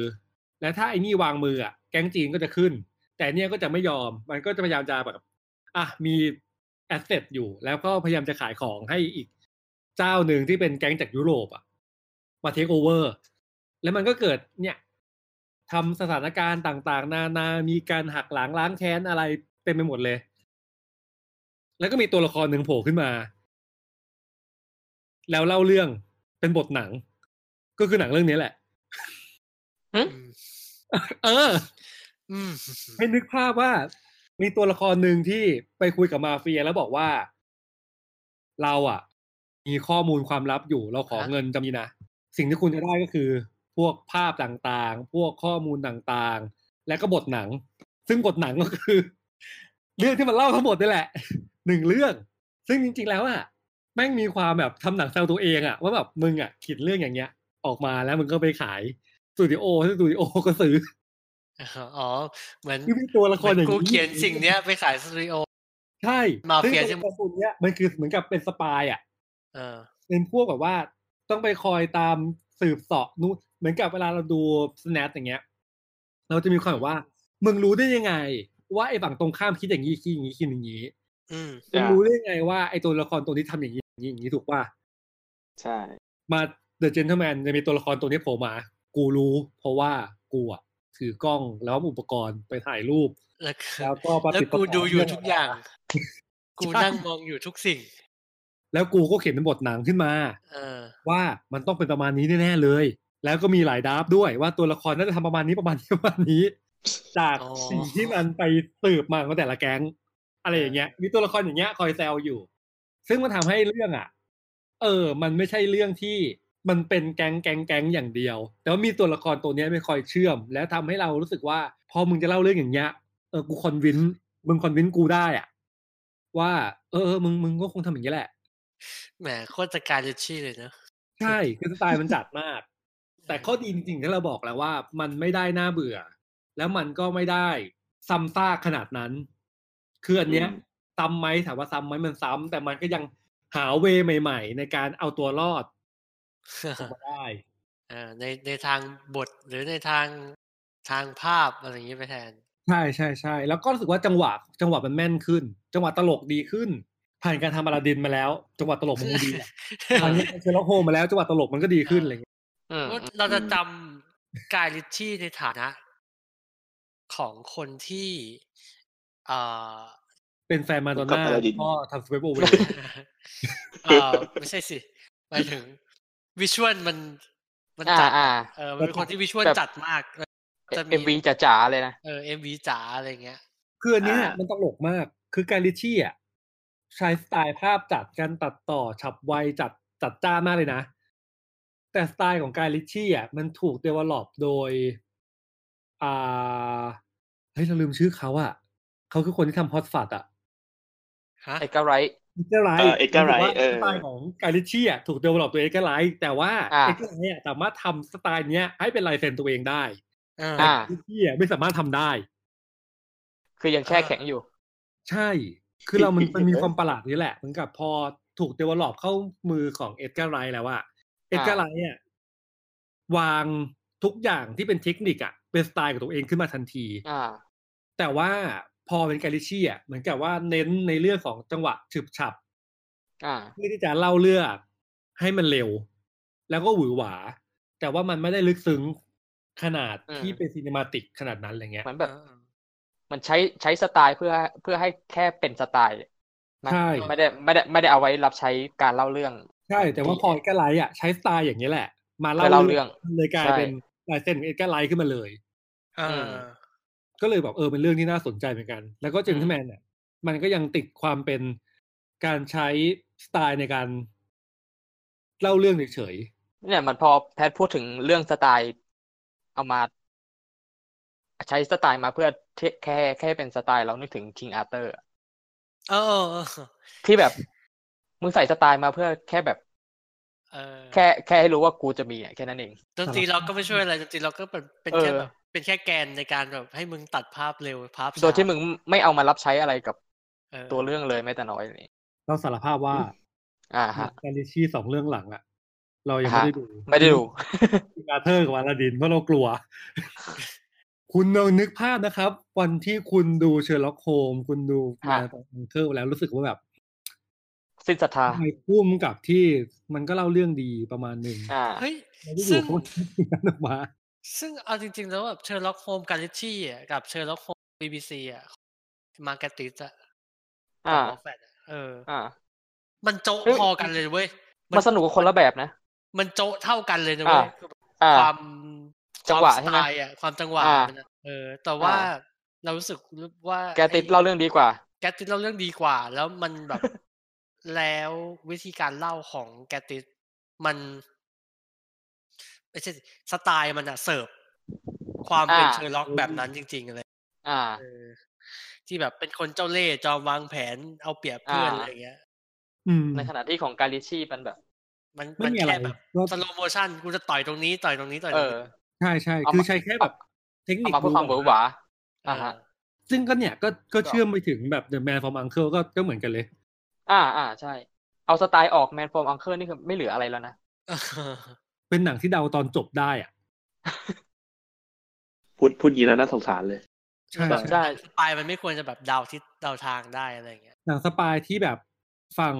พันธมิตรกับฝั่งอ่ารัสเซียต้องจับมือกันอ่ะ เออเออ อ่า เออก็นั่นแหละที่ที่แมนเรารู้สึกว่าเป็นหนังที่ดูได้เลยนะ เออ ค่อนข้างค่อนข้างกลับมาในแบบที่กายลิชชี่ก็คงรู้สึกว่า เออ เราพร้อมที่จะกลับมาทำหนังอย่างนี้อีกแล้วแหละ อืม แล้ว มันก็คงโอเคเพราะเรารู้สึกว่ามันก็คงเก็บกดจากการทำ King Arthur และ Aladdin อะไรอย่างเงี้ย อ่ะ เออ อะไร มาทำอะไร เมื่อกี้ ที่ จะ เขา ว่า แบ อะ บ ไรนะ เป็นปัจจุบันแล้วก็แบบดูหวือหวาฉึบฉับแบบที่ตัวเองอยากทำบ้างอะไรอย่างเงี้ย เออเออ ไม่เราขอดีเฟนต์ให้อลาดิน เรามองว่ามันมันเป็นหนังมือปืนรับจ้างที่ดีอะ เอาเหรอ ที่สนุกอยู่ เออ ถ้าถ้าตัดเรื่องความการิชี่ออกไปอ่ะ เออ แค่ แบบ สมมุติว่า ดู เราลืมชื่อการลิชีพออกไปจาก เอ เคร อ ดิต ดูอลาดินให้เป็นอลาดินเราว่ามันมันโอเคอยู่เพื่อแบบ คือรู้รู้เลยว่าแบบแกทำเอาตังค์อ่ะ ปัญหาของเราจริงๆอ่ะของอลาดินคือเราเห็นวิลสมิธเล่น เป็น จินนี่แล้วอ่ะเราแม่งแบบ ไม่ซื้อเลยว่ะ เอ้ย อ๋อ เอาจริง ๆ ไปดูแล้วก็ไม่น่าเกลียดนะ มันเป็นหนึ่งในส่วนที่ดีที่สุดของหนังอ่ะ จริงเหรอ อืม จริง ใช่ ใช่ ถ้าไม่มี เรา วิลสมิธจริง ๆ คือเราว่าแบบมัน อืม เป็นหนึ่งในส่วนที่เวิร์ก มันมี ได้ เราจะ มัน ร มี อ ประเด็นนี้เว้ยในอยู่ในอยู่ในโบแจ็คเว้ยคือตัวละคร ว่า มันเป็น เอ่อผู้กำกับหนังอินดี้ ครับ แล้วแบบเหมือนแบบเสียโปรเจกต์ไป แล้วก็ต้องมากำกับหนังโฆษณาอะไรอย่างเงี้ยแทนใช่ไหม อ่า เออแล้วมันบอกว่าแบบมีมีเพื่อนโทรมาหาว่าแบบให้ไปกำกับหนังซูเปอร์ฮีโร่ อ่า ซึ่งเป็นซูเปอร์ฮีโร่หญิง ซึ่งสตูดิโออ่ะอยากได้ผู้หญิงมากำกับ อ่า ฟังจะเจ็บปวดปะแล้วบอกว่ากูได้งานนี้เพราะกูเป็นผู้หญิงอะไรเงี้ย แล้วก็ มันก็จะ อยู่ในทรงประมาณเนี้ย คือแบบเป็นมือปืน อ่า รับจ้าง ให้สตูดิโอ เออ ปรากฏว่ามันมีประโยคนึงเว้ย มันพูดก็บอกว่า เนี่ย กูอะอยู่ในวงการเนี้ยมาเกือบยี่สิบปี กูยังได้ทำงานน้อยกว่าโรมันโบรันสกี้เลย ทั้งทั้งๆที่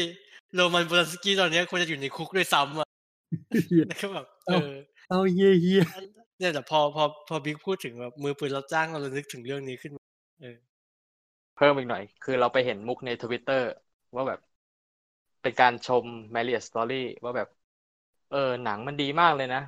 แต่เขาบอกมันยังแต่มันยังไม่สมจริงพอ ถ้าจะถ้าจะให้ชอบกว่านี้มันต้องมีซีนที่แบบอดัมไดเวอร์ไปรับจ้างเขียนบทมาดัสมาดัสกัดก้าสามเพื่อที่จะแบบเอาเงินไปจ่าย ค่ า ไปจ่ายค่าทนาย เหี้ยโคตรเฮียนี่คนเลว เร็วมากเร็วมาก เออ ซึ่งซึ่งไม่เป็นเรื่องจริงที่แบบโนอาบัมบักไปรับจ้างเขียน เออ ต้องต้อง อะไร เขียนต้องเขียนมาจากกัตการ์ เพื่อแบบจ่ายจ่ายเงินค่าทนาย นั่นแหละ เออแต่เราจะเข้าสู่เซกชันการแนะนำ เย่ อ่า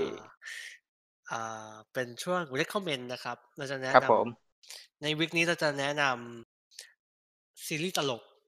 ความยาวไม่เกินครึ่งชั่วโมง ถ้างั้นน่ะ เราขออีกเรื่องหนึ่งได้ไหม เออ เป็นเรื่องที่เราโคตรเลยคอมเมนต์เลยมึงควรไปดูคน เออ เราไปดูเบเตอร์เดย์มา อ่ะอ่ะ เบเตอร์เดย์คือหนังจีนปีที่แล้วเนอะแล้วก็ตอนเนี้ยมันเข้ามาฉายที่ที่ไทย ค่อนข้างเป็นวงกว้าง หนังก็พูดเรื่องวัยรุ่นแบบวัยรุ่นวัยรุ่นเลย อืม ที่กำลังจะต้องสอบเข้ามหาลัย อืม ที่จีนเรียกว่าสอบเกาเข่า ก็คือเหมือนกับ อืม เอนทรานซ์ประเทศไทยนี่แหละ แล้วมันก็มีเหตุการณ์หนึ่งก็คือที่โรงเรียนมีคนหนึ่งในห้องโดนบูลลี่ จนฆ่าตัวตาย เออ แล้วไอ้ตัวนางเอกเนี่ย ก็เป็นเหยื่อรายต่อไปเว้ย ที่ อ๋อ โดน คื บู อ ล แบบ ลี่ คือแบบอีนั่นตายไปแล้วแล้วเราจะแกล้งใครต่อดี ใครต่อ แกล้งอีนี่ต่อแล้วกันเลย นี่ต่อ ซึ่งมันน่ะ ก็คือต้องตกเป็นเหยื่อของการบูลลี่แหละ แล้วมันก็ต้องก็ต้องสอบอะแล้วกูก็ต้องมาต้องทนกับสิ่งนี้ แล้วแม่ก็ก็เป็นหนี้คือแบบไปซื้อของซื้อของมาแล้วก็หลอกชาวบ้านแล้วก็เป็นหนี้เออคือแบบแม่งคือเต็มไปด้วยปัญหา สิ่งเดียวที่มันจะทำให้ตัวเองอะออกจากปัญหานี้ให้ได้อะคือมึงต้องสอบเอนทานให้ติดแล้วหนีไปจากที่นี่ ซึ่งในระหว่างทางอ่ะ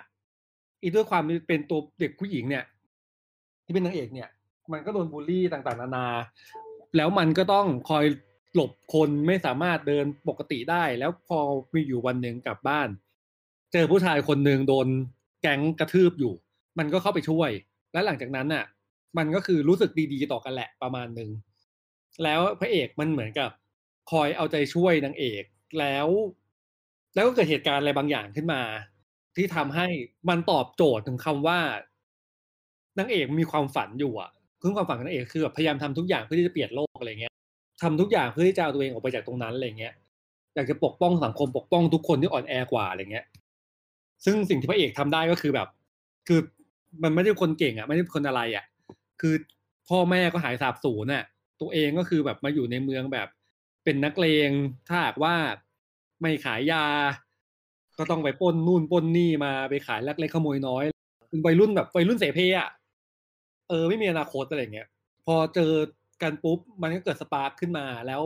ไอตัวผู้ชายมันก็ค่อนข้างที่จะ เอ้ยให้ให้ความเอาใจใส่แล้วก็คิดอะไรไม่ออก หน้าที่ของมันก็คือ ก็ปล่อยผู้หญิงแบบมีอนาคตที่ดีไป หน้าที่มันคือได้แค่ปกป้องผู้หญิงคนเนี้ย โดยที่มันก็รู้ด้วยว่ามันไม่แบบ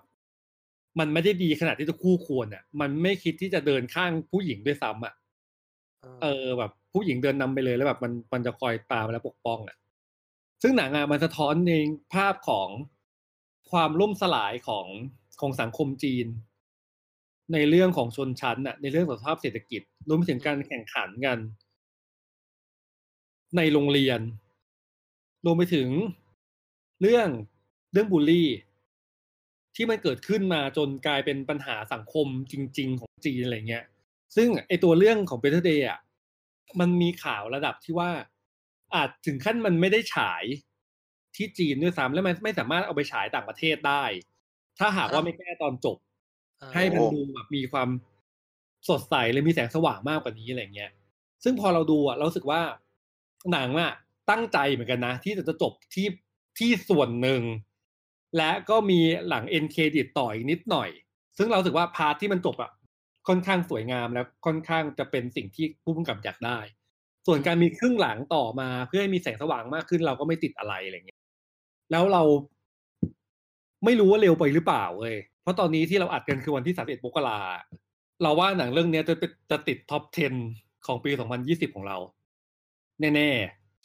แบบพอพอพูดถึง อันเนี้ยมันเหมือนเป็นปัญหาร่วมของชาวเอเชียเหมือนการเรียนสอบติดมหาลัยดีๆเข้าคณะดีๆแล้วจบมาแล้วทำงานที่จะแบบพลิกสถานะของตัวเองอะ ๆ อืม เออ คือช่องทางนี้หนีไปสู่ที่อื่น เออ มันคือช่องมันคือการแบบหนีไปอ่ะ เออ แล้วแบบแล้วมันคือให้นึกภาพเด็กมปลายอ่ะ ที่มันไม่สามารถทำอะไรได้เลยอ่ะ แล้วสิ่งเดียวของมันคือกูต้องสอบให้ติดอ่ะเพื่อจะหนีไปจากที่นี่อ่ะคือเรารู้สึกว่าแม่งเป็นเรื่องใหญ่มากและเป็นสิ่งเดียวที่มันทำได้เลยนะ น่ากลัวเพราะมันก็จะมีแค่แบบกี่ไม่กี่ประเทศใน เอเชียนี่แหละที่การเข้ามหาลัยนี่ช่างคอขาดบาดตายเหลือเกินเลยอ่ะ อืม เปลี่ยนชีวิตคนอ่ะ มีค่านิยมอะไรอย่างนี้อยู่อ่ะ และการสอบเนี้ยคือแบบ ไม่รู้หรอกมหาลัยรับกี่คนอ่ะมันคงรับไม่เยอะอะแต่ว่าสอบทีคือสอบกันแบบ อืม ระดับเก้าล้านคนต่อปีอ่ะ อืม มึง เก้าล้านคนต่อปีคือมันเยอะมาก เออเออ แล้วเราเข้าใจเลยว่าแบบเออความความกดดันขนาดไหนอะไรเงี้ย มหาลัยแต่ละที่ก็มีเกรดต่างกัน มีผลต่อสถานะทางสังคมที่ต่างกัน มีผลต่อชนชั้น เหมือนเราเหมือนเราพูดถึง ไอ้นี่ไปอ่ะลอนนี่เชียงอ่ะ ที่ที่ อ่า เราพูดกัน อ่า ไปตอนนั้นอ่ะ ที่บอกว่าทำไมพ่อแม่เอเชียถึงอยากจะให้ลูก รู้เป็นหมออะ เป็นหมอ เพราะว่าการเป็นหมอเนี่ยคือการพลิกสถานะ จาก เอ่ออิมิเกรนที่จนไปถึงแบบการเป็นคนรวยและการแบบยกระดับของตระกูลไปเลยอะไรอย่างเงี้ย อืม เออ แต่แต่ว่าแต่ว่า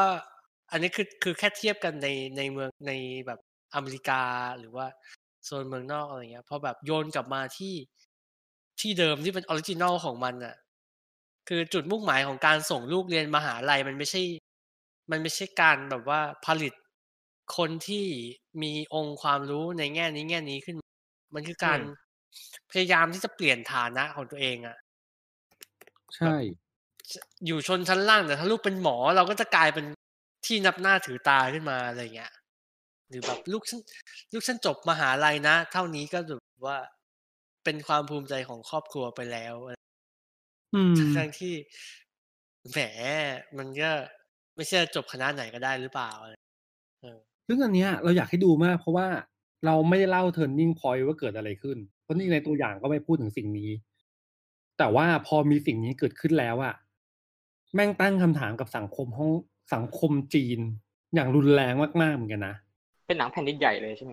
หนังแผ่นดินใหญ่เลย คือพอเป็นหนังแผ่นดินใหญ่มันเลยต้องมีขยักสองเหมือนกับปีที่แล้วดู The Crossing หนังว่าด้วยเรื่องของเด็กฮ่องกง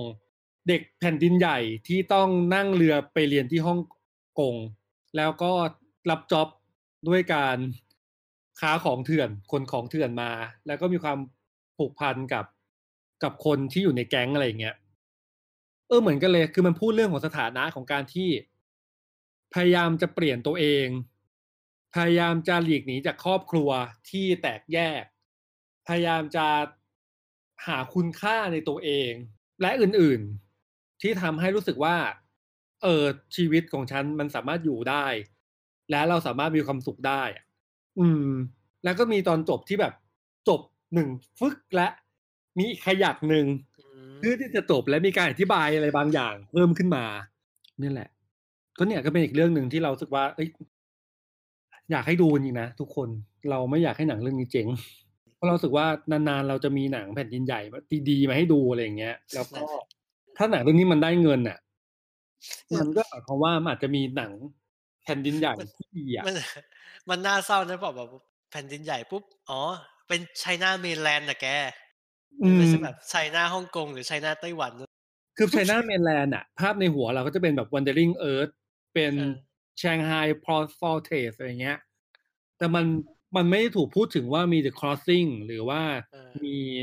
Us and Them อ่ะ เออเออ เออ มันถูกพูดถึงแบบหนังแบบ เออ หนังเมนสตรีมใหญ่ ๆ ที่เต็มไปด้วยซีจีแล้วก็อะไรก็แล้วแต่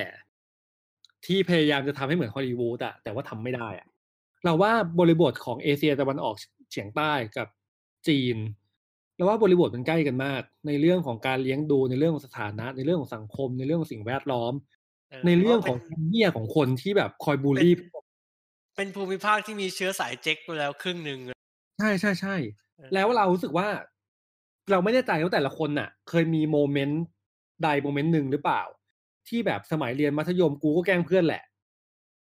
แล้วตอนนั้นนะเราไม่รู้สึกว่าการแกล้งเพื่อนเป็นสิ่งที่ผิดอ่ะ เออ แต่พอเราโตขึ้นมานับดูอ่ะ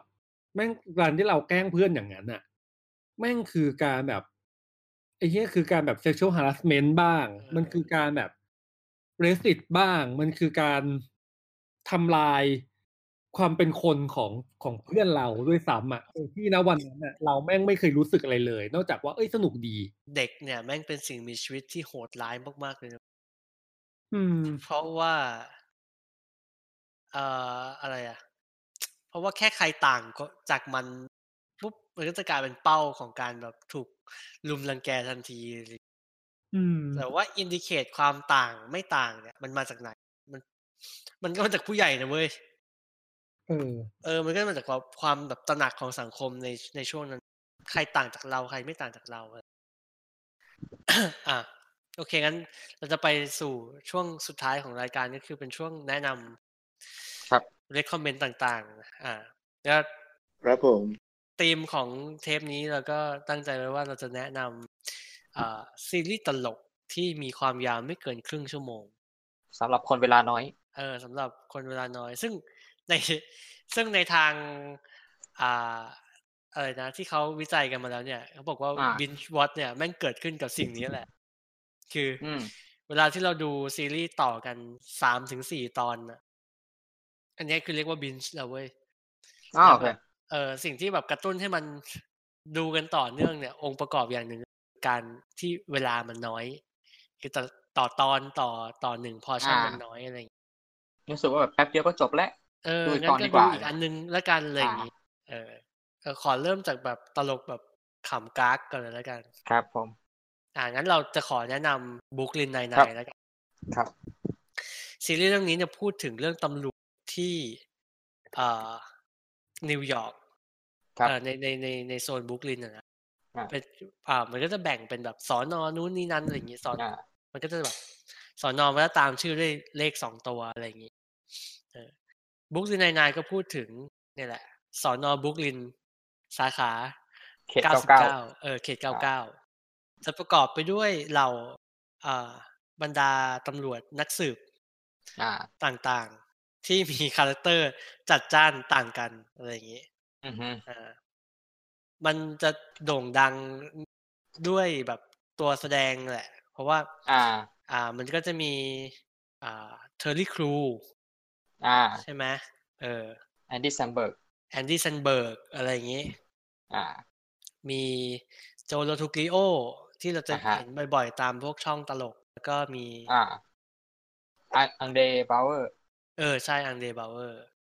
มันเป็นตลกแบบเนิร์ดๆด็อกๆหน่อย ใช่ใช่ เพราะว่าอีสอนอเนี้ยจะเป็นมันจะตั้งอยู่ในเขตที่แบบเกิดอาชญากรรมต่ำเออ อ่า แล้วก็แบบคดีก็จะแบบลักเล็กขโมยน้อย งัด อ่านู่ นู่นงัดนี่อะไรอย่างเงี้ย แต่ว่า อ่า นานๆทีมันก็จะมีคดีใหญ่ ๆ โดยที่อีตัวละครหลักอะแอนดี้เซนเบิร์กเนี่ยมันก็จะเป็นตำรวจที่แบบว่าบ้าหนังไดฮาร์ด อ่า ก็จะแบบ เอาอืม เออ แต่เป็น ว จ ลา อห์นแมคเคนนี้ เออ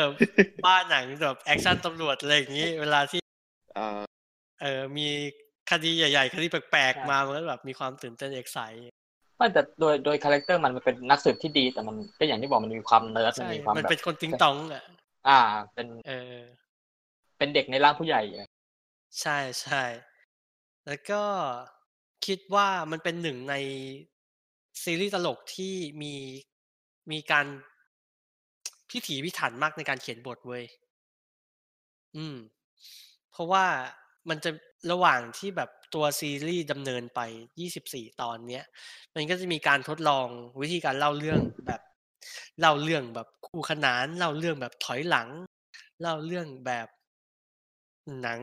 สืบสวนฟิล์มนัวบ้าง อ่ามีมีการแบบว่าเล่าเรื่องแบบหนังปล้นบ้าง เพราะว่าทุกซีซั่นเนี่ยมันจะมีหนึ่งตอนอุทิศให้กับการแข่งกันปล้นสิ่งของอย่างใดอย่างหนึ่งในสอนอ เหมือนเป็นเกมที่แข่งกันเองในสอนอ ใช่เขาเรียกว่าเกมอ่าฮาโลวีนไฮส์ก็คือแบบทุกวันฮาโลวีนไอีพวกเนี้ยมันจะแบบแข่งกันขโมยของอะไรอย่างงี้ เราเรามองว่ามันเป็นซีรีส์ที่เวิร์กด้วยการเขียนคาแรคเตอร์ได้แบบแข็งแรงมาก ใช่ใช่ ซึ่งพอพอเราดูไปสักแบบเอาให้เลยสี่ห้าตอนแล้วเราแล้วเรารู้จักคาแรคเตอร์นั้น เออ ที่เหลือปล่อยออโต้ไปเลย เพราะเราแบบ เออ พอเรารู้แล้วว่าคาแรคเตอร์ตัวเนี้ยมันนิสัยใจคอแล้วแบบการมันจะมีปฏิกิริยาตอบโต้อะไรกับ กับ เออ ใครแบบไหนเนี่ย เนื้อเรื่องมันจะเป็นอย่างไรมันเราเราต่อให้แบบตอนที่เนื้อเรื่องแบบอ่อนหน่อย หรือแบบไม่ค่อยมีอะไรเท่าไหร่แต่แต่แต่พอเราอยู่กับตัวตัวละครหรือแบบคาแรคเตอร์นี้แล้วเนี่ย ทุกอย่างมันตลกหมดเลย แค่ดูมันโต้กันก็สนุกแล้วอะเราสามารถปล่อยฟรีได้เลยอะ หรือแม้แม้กระทั่งแบบตัวสมทบ ตัวเอเอนักสืบลูกคุณลุงสองคนเขาชื่ออะไรนะ อ๋อ เออสกัลลี่กับฮิชคอก เออ มันเป็นตัวสมมันเป็นตัวสมทบเล็ก ๆ ที่แบบสร้างคาแรคเตอร์มาแบบแข็งแรงมากจนแบบ ต่อให้มันออกมาพูดแค่หนึ่งประโยคตอนหนึ่งตอนเราก็แบบแมันตลกได้ทันทีอะ เออ แล้วแล้วซีซั่นล่าสุดเนี่ยมันมีแบบเฉลยออริจินของ จริงเหร ส อ กัลลี่กับฮิชคอกด้วยนะเว้ย อ่า เออเออเออลองลองไปดูกัน อันดี้แซมเบิร์กนี่คือ ถ้าถ้าจะจะคุ้นหน้าสายเมสหน่อยเขาเป็นนักร้องนำของ Lonely Island เออเออ คือคือถ้าถ้าคุณคลิกกับมุกหรือแบบโอเคกับ เซนส์ของความตลกแบบเพลง Lonely Island ก็น่าจะดูกูเรียนไหนๆสนุก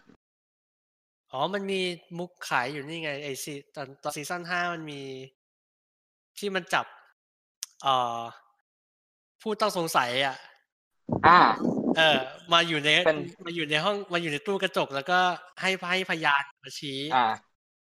แล้วพยานก็บอกว่า เนี่ย ไม่เห็นหน้า เออไม่เห็นหน้าหรอกแต่รู้ว่ามันร้องเพลง I ร้อง want เพลง it that อะไร way นะ I want it that เอ way ว่าอีเดทเวย์ อ่ะ ตอนนี้เคยเห็น ของ Backstreet อ่า Boy เออ แล้วมันก็ แล้วมันก็ให้แบบให้ผู้ต้องสงสัยทีละคนอ่ะ ร้อง ร้อง ทีละ ต่อทอด เลย อ่า มันจะอะไรประมาณนั้น อืมก็อันนี้คือบรุกลินไนไน ครับผม เออ สนุกสนุกเป็นซิทคอมที่ไม่มีลับแท็ก ใช่ใช่ คือคือไม่ไม่มีเสียงหัวเราะแต่เป็นเป็นเป็นซิทคอมในสตูเนี่ยแหละ เออ ไหนๆไปบุกลินนายนายแล้วเรามาหนึ่งอันที่เป็นแนวตลกแบบมึงเป็นคนเฮี้ยแน่นอน ก็คือเป็นซีรีส์ญี่ปุ่นครับ ชื่อ The Good Gone All the Way Committee อ๋อ จริงๆ เราเคยเขียนแนะนำหลายรอบมากเลยอะเพราะเรารู้สึกว่าเราชอบมากคำนิยาม อ่า ของซีรีส์อันเนี้ยครับ ซึ่งความยาวประมาณแบบตอนละยี่สิบห้าณ25 นาทีถึงครึ่งชั่วโมงอะไรเงี้ย คือคำว่าเลอะเทอะ อือหือ คือคือมันเลอะเทอะจริง ๆ เพราะว่ามันคือเรื่องที่เกี่ยวกับเอาคนที่เขียนจดหมายอ่ะมาปรึกษาปัญหาความสัมพันธ์ของตัวเอง แล้วมาตั้งคำถามว่าความสัมพันธ์ที่มันแบบโดนทิ้งเอาไว้อ่ะซึ่งส่วนใหญ่จะเป็นเรื่องแบบเรื่องเพศเรื่องเซ็กส์แหละว่าแบบ อ่า จะไปถึงจุดนั้นได้ไหมไอ้วันไอ้วันนั้นน่ะ ที่ตัดสินใจทำสิ่งนี้ไปอ่ะ แล้วมันไม่เกิดสิ่งนี้ขึ้นอ่ะ เราอ่ะ ถ้าเราทำอีกอย่างหนึ่งอ่ะ มันจะไปต่อได้จริงหรือเปล่า ซึ่งมันก็จะมาเล่าเรื่องอะไรพวกเนี้ย ให้กับกรรมการสามคนฟัง แล้วกรรมการก็ลงความเห็นว่าเป็นไปได้หรือเป็นไปไม่ได้ ซึ่งอ่ะเดี๋ยวจุดขายของเราอ่ะที่แบบดึงดูดเราไปถึงเรื่องเนี้ย มีนักแสดงคนหนึ่งมาจากวงไอดอลโนกิสกะ ติ ซิก ทีไลชีไมอะนะ ใช่ก็คือชิไรชิไมแบบเขาเขาเพิ่งประกาศเอ่อจบการศึกษาจากวงไป ซึ่งอันเนี้ย เรื่องอ่ะ มันจะเป็นเหมือนกับเป็นเรื่องเล่าที่เป็นแบบเป็นซีรีส์เลย อืม แล้วมันก็จะตัดภาพมาที่สตูดิโอที่มีกรรมการสามคนกำลังฟังอยู่แล้วแบบรับรีแอคอะบางคนก็แบบซาบซึ้ง บางคนก็แบบมึงมึงร้องร้องไห้ทำไมอะไรวะของมึงอะไรเงี้ยบางคนก็แบบให้ความเห็นใดๆ หรือแบบกำลังคำนวณ จากสิ่งที่พูดอยู่ว่ามันมันมันเป็นเรื่องจริง หรือเรื่องโกหกวะอะไรอย่างเงี้ยอยู่ ซึ่งสถานการณ์ประหลาดมาก ไม่มีอะไรปกติเลย แต่เหมาะ เราว่าจริงๆแล้วแบบ ถ้ารู้สึกว่าชีวิตเหนื่อยอะแล้วแบบอยากดูอะไรแบบบันเทิงอะอันเนี้ยตอบโจทย์ ตอบโจทย์มากๆ คือจะดูรวดเดียวแปดตอนก็ได้หรือว่า ค่อยๆดูเวลาตอนก็ยังได้ เพราะมันค่อนข้างตลกตลกแต่ตลกจริง ๆ แล้วก็มีซิ t u เอชันประหลาดเยอะมาก ซึ่งส่วนใหญ่เป็นซิ t u เอชันที่เป็นเรื่องรักโรแมนติก ที่จะนำไปสู่การมีเซ็กซ์ เซนส์ตลกตบมุกมันก็จะแบบญี่ปุ่นญี่ปุ่นหน่อย ใช่ใช่ใช่ เออ ซึ่งอันเนี้ยเราแนะนำมาก เอกเรื่องหนึ่งแล้วกันที่เป็นตลก แต่ว่าอันนี้จะเป็นตลกแบบ ถ้าบุ๊กลินนายนายมันคือซิทคอม อืม อันเนี้ยก็เป็นตลกในเบอร์แบบกึ่งกึ่งซิทคอมแต่ไม่ใช่ ชื่อเรื่องว่า Dirty Girls แม่งคือว่าด้วยเรื่องของแก๊งผู้หญิง เด็กนักเรียนมปลายที่เรียนอยู่ในไอร์แลนด์ อืม แล้วอยู่ในเมืองที่แบบเป็นเมืองบ้านนอก มันคืออยู่ในเมืองเดอรี่อะครับ เออ เมืองบ้านนอกของไอร์ เจ แล อน ด์ รี่ เดอ รี่เกิลตรงตัวมากๆ ซึ่ง เออ ก็เป็นเหมือนกับกลุ่มเพื่อนที่อยู่ด้วยกันครอบครัวรู้จักกัน และครอบครัวก็เป็นพวกครอบครัวแบบ คนจนน่ะ คนแบบชนชั้นแรงงานน่ะ แล้วก็มารวมตัวกันและคิดว่าตัวเองเจ๋งอ่ะแต่จริงๆแล้วมึงไม่ได้เจ๋ง เป็นเป็นมีนเกิร์ลเวอร์ชันคนจนอ่ะ เป็นมินเกิลเวอร์ชันมาทนใช่แต่ว่ามินเกิลเนี่ยมันจะเป็นมินเกิลแบบ มันไม่ได้รูเซอร์ใช่ไหมแต่ว่าไอ้แก๊งเนี้ย เออ พวกมึงคือรูเซอร์ที่พยายามทำตัวไม่รูเซอร์ก็เลยยิ่งดูรูเซอร์เข้าไปใหญ่ เออเออ แล้วซีรีส์ตอนนี้ออกมาสองสองซีซั่นซีซั่น อืม แบบซีซั่นละหกเจ็ดตอนอะไรเงี้ยดูดูแบบรวดเดียวตลกสนุกดูรวดเดียวจบเลย ตลกมาก แนะนำแนะนำอันนี้คือแบบค่อนข้างค่อนข้างแนะนำและตลก แล้วมันมันเป็นมุกตลกแบบ เรียกว่าแหละไรมันมีความเป็นตลกแบบตลกอังกฤษอ่ะที่มันจะ เออ มีความจิกกัดเยอะๆ และหน้าตาย เป็น อ่ะ เซนส์เป็นเซนส์แบบบิทิชคือแบบไม่ไม่ตลกแบบขำกากอะไรอย่างเงี้ยแต่มันจะ ใช่จะมีความแบบ มัน ว่า จะกัดเจ็บมากอ่ะ ใช่ใช่ใช่มันมันจะเป็นเซนตลกแบบนั้น อ่า อืม ไหนมีใครแนะนำมาอีกไหม จริงอันเนี้ยแบบว่าคือดูเก็บแบบชิวๆเรื่อยๆอ่ะจริง ๆ ถ้าบอกชื่อไปทุกคนก็จะนึกภาพออกเพราะมันคือลิลาคุมาแอนคาโอรุ อ่า อ่า มันเป็นแอนิเมชันสต็อปโมชั่นเนาะ อือฮึ มีอยู่สิบสามตอน น่ารักน่ารักอันนี้ก็แบบตอนละสิบกว่านาทีเอง คือดูอันเนี้ยเพราะว่าอยากรู้ว่าลิลาคุมาคืออะไรวะ หลังจากที่เราเห็น อยู่ตามทุกที่บัตรรถไฟฟ้า ใช่ อยู่ตามสติกเกอร์ไลน์แล้วก็อ อยู่ ยู่ ตา ตาม ม แก้วเซเว่น ก็จะรู้ว่าแบบเป็นแบบออกแนวแบบซาริโอซันเอ็กอะไรอย่างเงี้ย เห็นว่าแบบเออมีสีขาวมีตัวใหญ่มีไก่สีเหลือง แล้วมันยังไงอะไรเงี้ย แล้วดูซีรีส์ก็คือชิวๆเป็นแบบนางเป็นเรื่องของนิราคุมะใช่ป่ะแล้วก็มีตัวเล็กโคลิระอยู่กับคาอารุที่เป็นแบบเหมือนออฟฟิศเลดี้เออ แล้วก็เป็นแบบสไลด์ออฟไลฟ์แบบกลับมาแบบทำกับข้าวกินกับหมีสองตัวอะไรอย่างเงี้ย แล้วก็แบบแต่ละตอนมันก็จะเป็นแบบกิมมิกตามสไตล์แบบการ์ตูนสั้นน่ารักน่ารักบนตลกของญี่ปุ่น เออความน่ารักที่มันเสริมขึ้นไปอีกคือตัวภาพแอนิเมชันที่มันทำเป็นแบบสต็อปโมชันเนี่ยแหละ มันก็จะแบบมีความแบบพิถีพิถันหน่อยดูแล้วก็จะรู้สึกว่า เอ้ยแบบ อยากจับตัวนี้จังเลย อยากเล่นมันเป็นดูเป็นฟิกเกอร์ที่แบบเจ๋งเรื่องมันชิลมากเลย ยี่สิบสามตอนนี้คือจริงๆแบบเผลอๆก็อ้าวหมดแล้วเหรออะไรอย่างเงี้ย อืมอืมอืม เออ แล้วเรารู้สึกว่าเรื่องของในลิลาคุมะมันค่อนข้างจะเป็นเรื่องที่มันมันธรรมชาติ แล้วก็มันเป็นเรื่องแบบชีวิตประจำวันมันชีวิตประจำวัน ที่เราจะเจอกันได้ ใช่ ปกติ ใช่ คือมันแบบมันแอบแบบว่าเรียกว่าอะไรวะจำลองภาพเนาะเป็นไลฟ์ของแบบ ชาวญี่ปุ่นออฟฟิศเลดี้ญี่ปุ่นสาวโสดอะไรอย่างเงี้ย ต้องอยู่กับสัตว์เลี้ยงของนาง ซึ่งแบบคือจริงๆแล้วในเรื่องแบบว่าเอ่อคาโอรุเนี่ย นางอะอยากเลี้ยงแมว แต่เสือกไปเจอหมีแล้วเอามาเป็นสัตว์เลี้ยงในห้อง จริงไม่ใช่สัตว์เลี้ยงด้วยเป็นลูกเมดก็ได้ เพราะว่าแบบ วันดีคืนดีเดี๋ยวอีนกเหลืองก็จะลุกขึ้นมาทำฮอตเค้กให้กินนะ อืมอืมอืม ดูเพื่อรีแลกซ์สมอง อืม จริง อืม ๆค่อนข้างรีแลกซ์เลยแหละ บำบัดบำบัด อืม โอเค ยิ้มยิ้มๆหน่อยตลกตลก ของเราเรื่องแรกเป็นสตาร์คาลิต้าไดเอท อุ้ยชอบมาก ๆอ่า สนุก ดูเบอริมอร์ใช่ไหม เออ อ่าบรูแมนซึ่งแคนเซิลไปแล้วจ้ะ เออ สาม ใช่ สามซีซั่นแต่เท่าเท่าที่มีอยู่ก็สนุกมาก เกี่ยวกับคู่รักชานเมือง ชนชั้นกลาง ซึ่งแบบ ค่อนข้างตายซากในการในแง่ความสัมพันธ์และการใช้ชีวิต จนกระทั่งวันดีคืนดีฝั่งดูเบริมอร์ไปโดนเชื้อซอมบี้เข้าให้ และกลายเป็นว่าการการติดเชื้อซอมบี้เนี่ย สร้างทำให้เธอเหมือนแบบมีชีวิตกลับไปอีกครั้ง เออ และ อืม สส่วนตัว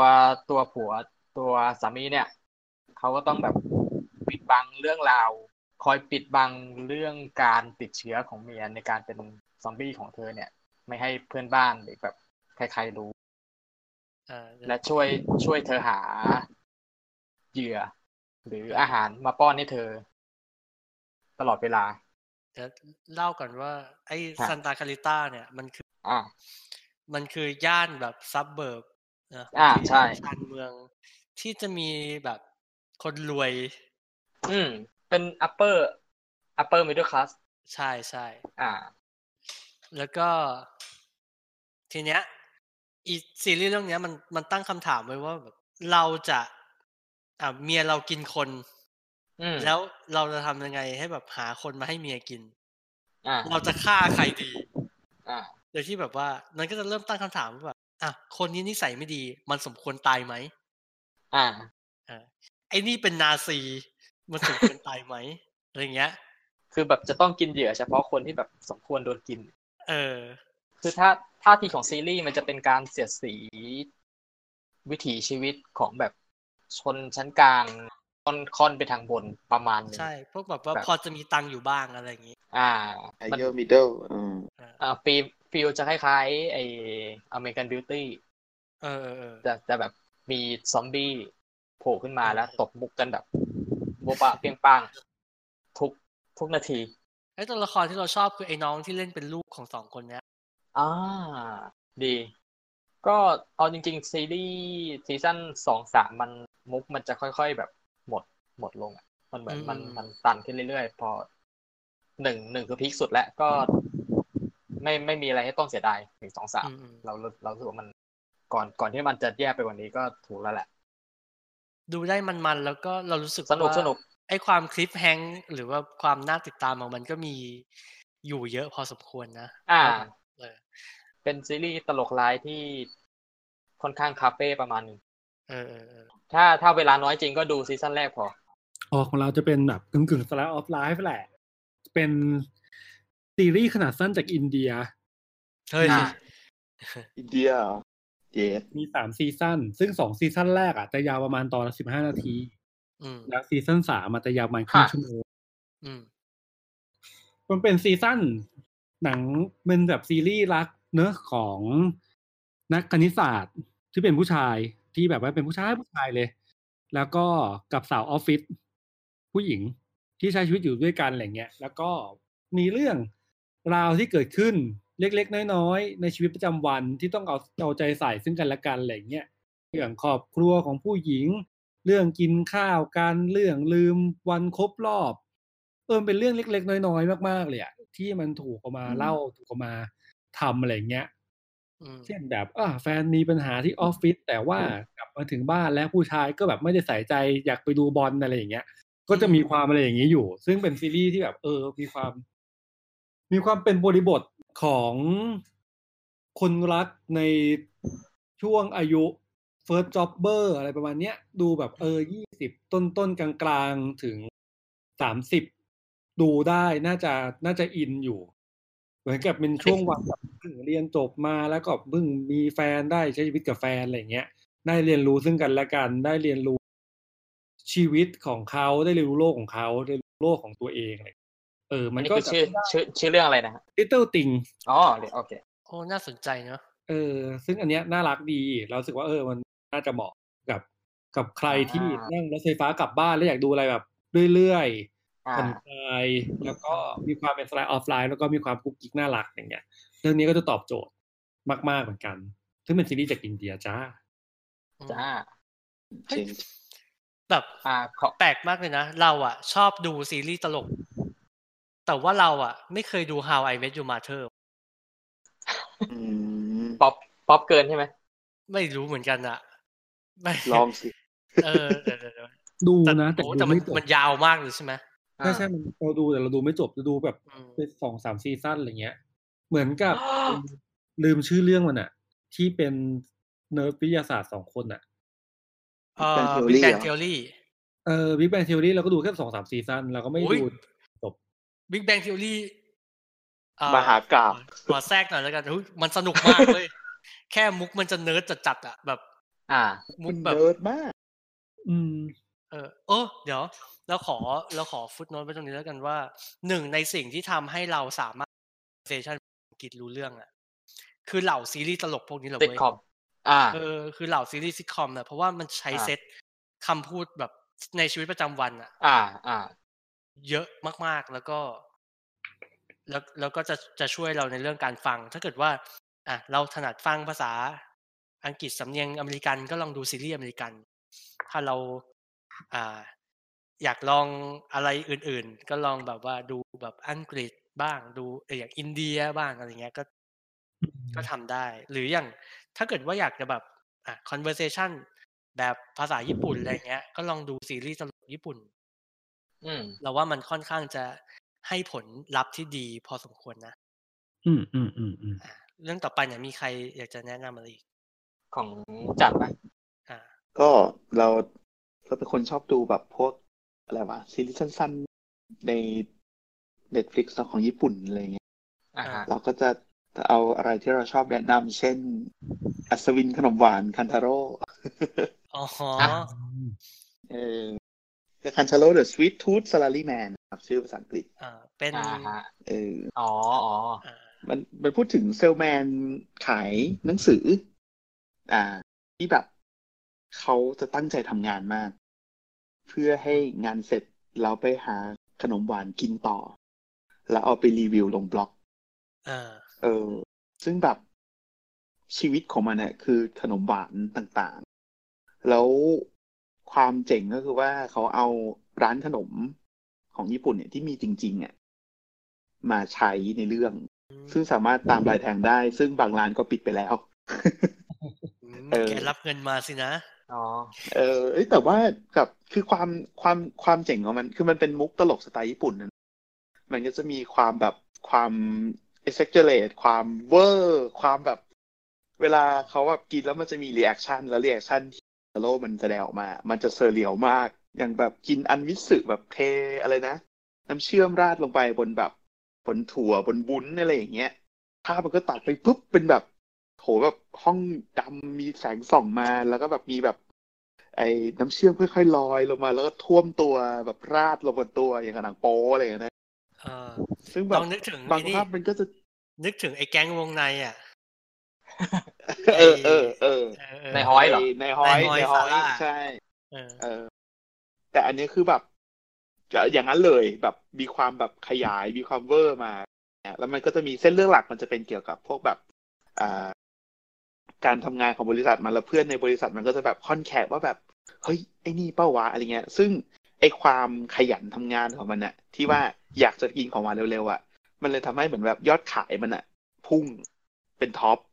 มันไม่ได้มีใจอยากจะทำงานหรอก แต่มันแค่อยากจะเคลียร์เพื่อที่จะไปกินขนมหวาน อยากทำงานให้จบเร็วๆ จะได้จะได้มีเวลาไปกิน ใช่ ขนม ความสนุกของมันคือรีแอคชั่นของแต่ละขนมอะไรอย่างเงี้ย มันก็จะแบบฟรีกไปแบบตามชนิดของกินพาเฟ่ผลไม้ก็จะมีความแบบขึ้นมาแล้วแบบเป็นเห็นเป็นแบบคุณเมลอนเห็นเป็นอันนั้นอันนี้อะไรอย่างเงี้ย เออ แล้วมันมีคนมีหลากหลายชนิดมากเกี่ยวกับขนมที่มันแบบคลั่งไคล้อะไรอย่างเงี้ยเออทีนี้ใครที่แบบเป็นสายกินแล้วแบบชอบดูอะไรแบบตลกตลกๆหรือว่าอ่านการ์ตูนญี่ปุ่นแล้วแบบอยากเห็นแบบ พวกแบบรีแอคชั่นที่มันแบบมีความแบบอร่อยเหาะเจปังอะไรอย่างเงี้ยเออ เราจะแนะนำให้ดูมาก ๆ เพราะว่าแบบมันเป็นรีแอคชั่นที่เวอร์แบบ เวอร์ไร้สาระไปเลยอะแล้วบางอันมันบ้าแบบบ้าไปแล้วอะ เออ ก็เรื่องสุดท้ายของเรา ที่แรกจะพูดถึง F for Family แต่เก็บไปพูดตอนทีมแอนิเมชันดีกว่า เนอะอ่ะโอเค อ่า ก็จะพูดถึงเชียร์เลิฟซิกหรือซิก in นเลิฟก็ไม่รู้ไม่รู้ว่ามันแบบชื่อนี้ใช้ประเทศไหนหรืออะไรยังไงแต่เสิร์ชเสิร์ชเลิฟซิกในเด็ดฟิกก็เจอ อ่า นะครับเป็นซีรีส์จากอังกฤษ แล้ว เรื่องเป็นเรื่องของชายหนุ่มคนหนึ่งที่ไปตรวจสุขภาพแล้วพบเจอว่าตัวเองเป็น STD หรือเป็นโรคติดต่อทางเพศสัมพันธ์ เขาก็เลยต้องเหมือนเป็นหน้าที่ที่ต้องรับผิดชอบว่าต้องไปโทรแจ้ง หญิงสาวทุกคนที่เขาเคยมีความสัมพันธ์ด้วยว่า พวกเธอมีแนวโน้มที่จะ ติดโรค ติดโรคจากเราไปนะ ที อี เนี้ ย ย พอขี้จัง โคตรแม่งมันว่ะ เฮียมาก แล้วทีเนี้ยแต่ละตอน แต่ละตอนจะเป็นชื่อผู้หญิง ของเขา เออ ที่ที่ต้องโทรไป หรือติดต่อไปแล้วแล้วแต่จริง ๆ ไอ้พอที่เราเล่ามาเนี่ย มันมันเป็นแค่กิมมิคหรือเป็นแค่แบบ เป็นจุดดึงดูดความสนใจเฉย อ่ะ ๆโดยแก่นแท้ของตัวซีรีส์มันจะเล่าเกี่ยวกับความล้มเหลวของความสัมพันธ์ และการหาต้นต่อว่าสาเหตุ ที่ความสัมพันธ์บางอย่างมันไม่เวิร์กเนี่ย มันเกิดจากอะไรมันเกิดจากตัวคนหรือมันเกิดจากปัจจัยอื่นมันเป็น โหฟังดูสนุกมากเลยว่ะ สนุกสนุก เหมือนไอ้การกลับกลับไปหานี่เป็นเป็นการเหมือนแบบทำให้เกิดการทบท ท ว บ น ทวนใช่ใช่แล้วแต่ละตอนก็คือมันจะย้อนกลับไปเล่าว่าแบบความสัมพันธ์ของตัวเอกตัวเนี้ยกับผู้หญิงคนเนี้ย มันมันเป็นความสัมพันธ์แบบไหน ชั่วครู่ชั่วคราวหรืออ ม มันจะจริงจังแต่มันเป็นไปไม่ได้หรืออะไรประมาณนั้น เธอติดโรคจากเราเธอจะไม่ด่าเราสักหน่อย มีมีมีมี เออ เออมัน มันก็เป็นตัดสลับระหว่างภาพอดีตกับภาพปัจจุบันว่าแบบตอนนี้มันมันมีความสัมพันธ์กับใครอยู่ แล้วแบบบางทีมันจะกลับไปหา คนเก่าแล้วคนเก่า ตอนนี้ก็แบบอยากหรือฟื้นความสัมพันธ์แบบเดิมกลับมาหรือ หรืออะไรอย่างเงี้ย จริง ๆ มันมันมันเป็นการเล่าเรื่องสำรวจแง่มุมว่าความสัมพันธ์ที่ล้มเหลวมันมันเกิดจากอะไรมันเกิดจากความผิดพลาดของตัวเราเองที่แบบ ซ้ำๆซากๆอยู่อย่างนี้หรือเปล่าอะไรอย่างเงี้ยจริง ๆ ซีรีส์ตลกและฉลาด อย่างที่เราคาดหวังได้จากฝั่ง เอออั อังกฤษอะนะ เออเออ อืม แล้วก็เออ มัน โอเค ไม่ได้ เรา ไม่ได้บอกว่าฝั่งอเมริกันจะโง่ ใช่แต่แต่แต่แต่แต่แต่ทุกครั้งทุกครั้งที่เราดูซีรีส์จากฝั่งอังกฤษมันจะมีมันจะมี เอ แบ อบ มันจะมีความคมคายของการแบบเขียนของมัน บางอย่างใช่ เออ เอาอย่างนี้เลยเราเราโคตรเชียร์ตอนแรกอะตอนแรกชื่อว่าอาบิเกล ซึ่งการเล่าเรื่องของมันคือ มันต้องไปโทรไปติดต่ออาบิเกลใช่ไหมแล้วซีรีส์จะไม่เปิดเผยว่าอาบิอาบิเกลหน้าตาเป็นยังไง แล้วก็การเล่าเรื่องในตอนเนี้ย มันจะเล่าเรื่องตัวเอกอยู่ในงานแต่งงาน แล้วมันก็เดินคุยกับผู้หญิงไปทั่วเลย แล้วให้เราทายว่าแบบตัวเอก คน มัน ไหน จะไปลง อาบิเกล เออ จะไปลงเอยกับใคร เออเออโอ้โห สนุกมันเป็นเป็นเป็นเป็นเป็นเป็นตัวอย่างของงานเขียนที่สนุกและฉลาดมาก อืมอืมอืม แนะนำแนะนำตอนมีสามซีซั่นตอนนี้สั้น เออเนี่ยเดี๋ยวเดี๋ยวลองไปดูเลย ประมาณ รู้สึกว่ามัน มันแบบฟังดูดึงดูดมากเลยอะ ๆ คือพอดพอดพอดจริง ๆพอดมันแบบ มันชวนอีมากเลยมันดูแบบเป็นเมลเซนติกมากเลย มันดูแบบเป็น อีไอคนคนนี้แบบเอาโรคไปติดคนอื่นแล้ว เออแล้วดูเป็นหนังทะลึ่งตึงตังเอาผู้ชายเป็นศูนย์กลางอย่างเงี้ย แต่ เออ แต่ไอพอดที่ว่านี่คือเป็นเปลือกแค่นั้นเองแก่นมัน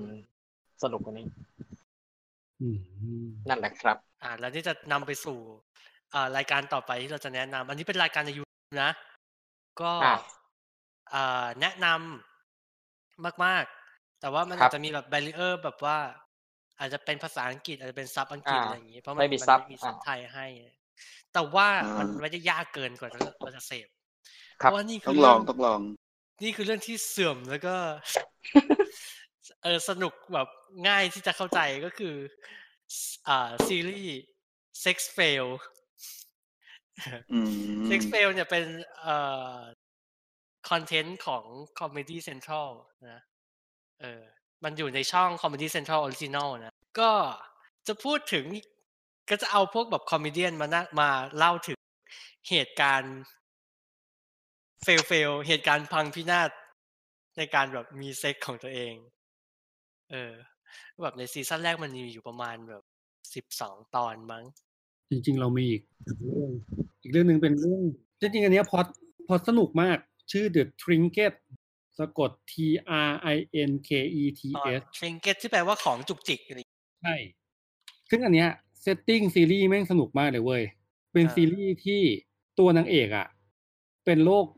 จิตชนิดหนึ่งคือเป็นคนที่แบบเห็นของไม่ได้ อ๋อ ขโมยของตลอดเวลา อ่าคริปโตมานิแอค เออ แล้วมันก็ต้องโดนจับแล้วก็โดนส่งไปสถารบำบัดเนอะและทีเนี้ย พอไปสถารบำบัดปุ๊บมันก็เลยเจอแก๊งเพื่อนที่เป็นคนประเภทเดียวกัน นี่มันน้องที่เล่นเดดพูนี่ เออใช่ใช่ เออ นั่นแหละ แล้วมันก็แบบพาไปเรื่องต่างๆ นานา เรื่องของการสับสนในตัวเอง เรื่องของเพื่อน เรื่องของการตัดสินใจความเจ็บปวดของชีวิตอะไรอย่างเงี้ย คือมันก็มีปมอะไรมากมาย อืม เกี่ยวกับครอบครัวครอบครัวอะไรกับเพื่อนอะไรอย่างเงี้ย เออ แบบสั้นๆสิบ EP จบ ตอนละครึ่งชั่วโมง สบายๆอะไรเงี้ย เออ นี่ก็ดี ค่อนข้างสนุก situation แต่ละแต่ละตอนก็ถือว่าสนุกเลยทีเดียว โอเคเลย ก็ลองดูได้ อันนี้เพลิน อืมอืม ๆ แล้วก็อ่ะอีกเรื่องหนึ่งเร็วๆ เป็นซีรีส์สายลับจากฝรั่งเศส ชื่อว่า A Very Secret Service เฮ้ยเฮ้ยอันนี้อันนี้เคยเห็นอันนี้เคยเห็น เป็นซีรีส์ตลกจากฝรั่งเศส ว่าด้วยเรื่องของผู้ชายคนหนึ่งโดนจับมา แล้วคิดว่าตัวเองอะมีความสามารถเป็นสายลับได้ แล้วก็โดนโดนโดนจับไปทำงานสายลับ แล้วก็ไปชอบกับลูกสาวของนายพลอะไรอย่างเงี้ยมีความมั่วซั่วอยู่ แล้วในเซตติ้งอ่ะ จะเป็นเซตติ้งสมัย น่าจะยุคแบบห้าศูนย์หกศูนย์อะไรอย่างเงี้ย ที่ฝรั่งเศสยังมีเรื่องของ อ่าอาณานิคมอยู่ และเป็นช่วงที่แบบกำลังจะมีการแบบแบ่งแยก ออกจากฝรั่งเศสมาปกครองตัวเองอะไรเงี้ย ก็จะมีเรื่องพวกนี้อยู่ เต็มไปหมดเลย ในเรื่องก็สนุกดีตลกดี เพลิดเพลิน สามารถดูได้เรื่อยๆ มีสองแบบมีสองซีซั่นมั้ง อัน เราจะ นี้ ไม่ จะ ผิ เป็ ด นเซนส์แบบตลกแบบฝรั่งเศสก็เป็นอีกรสชาติหนึ่ง ตลกแบบ ตลกแบบว่าเล่นใหญ่อะแต่ว่าดูดูไม่ไม่ฉูดฉาด เออเอ แต่ อ ว่าจะมีความแบบว่าตัวละครทุกตัวจะมีคาแรคเตอร์ชัดแบบมาเพื่อฟังก์ชันนี้มาเพื่อฟังก์ชันนี้อะไรอย่างเงี้ยเออสนุกสนุกมีความเป็นซีรีส์ซิทคอมนิดนิดๆกึ่งกึ่งๆอะไรเงี้ย นั่นแหละครับนี่ก็ โอเคสำหรับเทปนี้ อ่าโซนที่เรา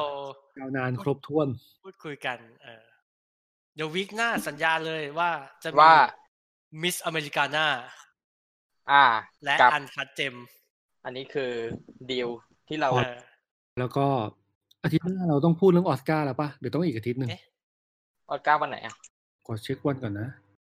เช้าวันที่เก้า วันที่เก้าว่าต้องอาทิตย์หน้าละ วิกหน้านู้นแล้วล่ะ โอเค ได้ได้ไหมได้สิ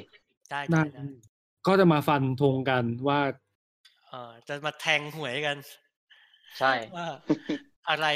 เราเดาอะไรกันใครเดา ใช่ ถูกใครเดาผิดบ้างอะไรอย่างเงี้ย ใช่ ขอทำการบ้านก่อนนะ เราจะไปดู เราสัญญากับทุกคนว่าเราจะดู The Irishman ให้จบก่อนประกาศผล ไม่ใช่เช้าวันเช้าวันที่สิบ ใช่ ก็คือเช้าวันจันทร์เนอะ อ่าครับ อ๋อ มีอันนี้อีกอันนึง เดี๋ยวเราจะมาพูดถึงอ่าวันเยียสามร้อยสิบห้า อ่า วันบ้านฉันบ้านเธอกัน ซึ่งจะเป็นตอนจบวันไหนนะ ตอนจบเป็นวันพ จ ฤ บ หัส น่า ห จะ น้า เป็นพฤหัสหน้า อ่เอาเลยครัตบอนที่ ผม สิบ คงตามไม่ทันแล้วล่ะ อ่าแล้วแบบว่าแหมซีรีส์แบบบินช์ยากเหลือเกินนะ เออ เออแล้วมันมีความแบบเจ็บปวดอยู่กับซซีรีส์จากไลน์ทีวีตรงที่แบบเขาชอบ อ่า ซอย โฆษณาปะ ซอยห้านาที ซอยแบบ ซอยซอยมันเป็นช่องเถื่อนอะ เออซอยเหมือน ซอย ช่งถื่น เอ แล้ว พิ แบบ โซด ว่า หนึ่งเขาซอยซอยประมาณห้าห้าคลิป ห้าเออ มาวิกนี้ก็จบเนาะ ใช่ เทป แล้ว นี้ ก็คงต้อง ผม พอกันแค่นี้ก่อนนะครับ ครับผม ขอบคุณสำหรับการติดตามนะครับ แล้วก็ โอเค อ่าติดตามฟังวันวันๆฉันดูอะไรได้นะครับ ทุกวันเราจะปล่อยประมาณ วัน วันอาทิตย์วันจันทร์ จันทร์ อะไรอย่างงี้เอออา วันจันทร์ จันทร์ ซึ่งอาทิตย์หน้าเนี่ยอาจจะต้องเป็นวันอาทิตย์แล้วเพราะว่า ใช่ ออสการ์มาวันจันทร์ นั่นไง ลืมเลย ลืมสคริปต์เลย อ่ะ โอเค จะอะไร ม่เป็นไร จะอะไรนะ อ๋อไม่เป็นไร ก็ติด ครับ ติดตามอ่าความเคลื่อนไหวหรือว่าแนะนำติชมกันได้ทาง Facebook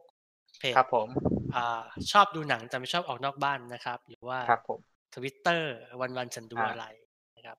ก็คือชื่อชื่อเฟซกับชื่อทวิตเตอร์ต่างกันนะ เออต่างกันด้วย นะ ยุ่งยากชิบหาย เออ แล้วก็อ่า ช่องทางการฟังของเราก็จะมีอีกอันหนึ่งเพิ่มขึ้นมาคือ Pillow Pillow Cast Pillow Cast พิลโล ใช่ Pillow Cast Pillow Cast ครับ อ่า ซึ่งไม่ใช่ Pillow Cast หรืออะไรอย่างงี้ อันนั้น อันนั้นยังไม่มี ไม่มีไม่มี ได้มีใน Spotify Google Podcast Apple Podcast หรือว่าลองเซิร์ชหาจากอ่าแอป Podcast ที่คุณชื่นชอบนะครับ ออนหนังหนังจิบลิมาแล้วนะ โอ้หนังจิบีมาแล้วใช่ อ่า เซตแรกมาห ดี ก ครับ เรื่อง เย่ อืม ครับ ซึ่งเป็นอภิสิทธิ์ของเราชาวเอเชียครับผมการชนไม่ได้ดูครับสุดยอด วายโอเค บูลลี่เหรอเรา เออชอบบล็อกกูดีนัก โอ้ ได้ยิ มัน นบล็อกเขาเขาบล็อกเราเยอะแล้วนะผัดกันบล็อกบ้าง กดโกรธ อ่างั้นไว้เจอกันใหม่ โอเคครับ สัปดาห์หน้า บ๊ายบายครับ สวัสดีครับ สวัสดีครับผม สวัสดีครับ สวัสดีครับ เย่ๆ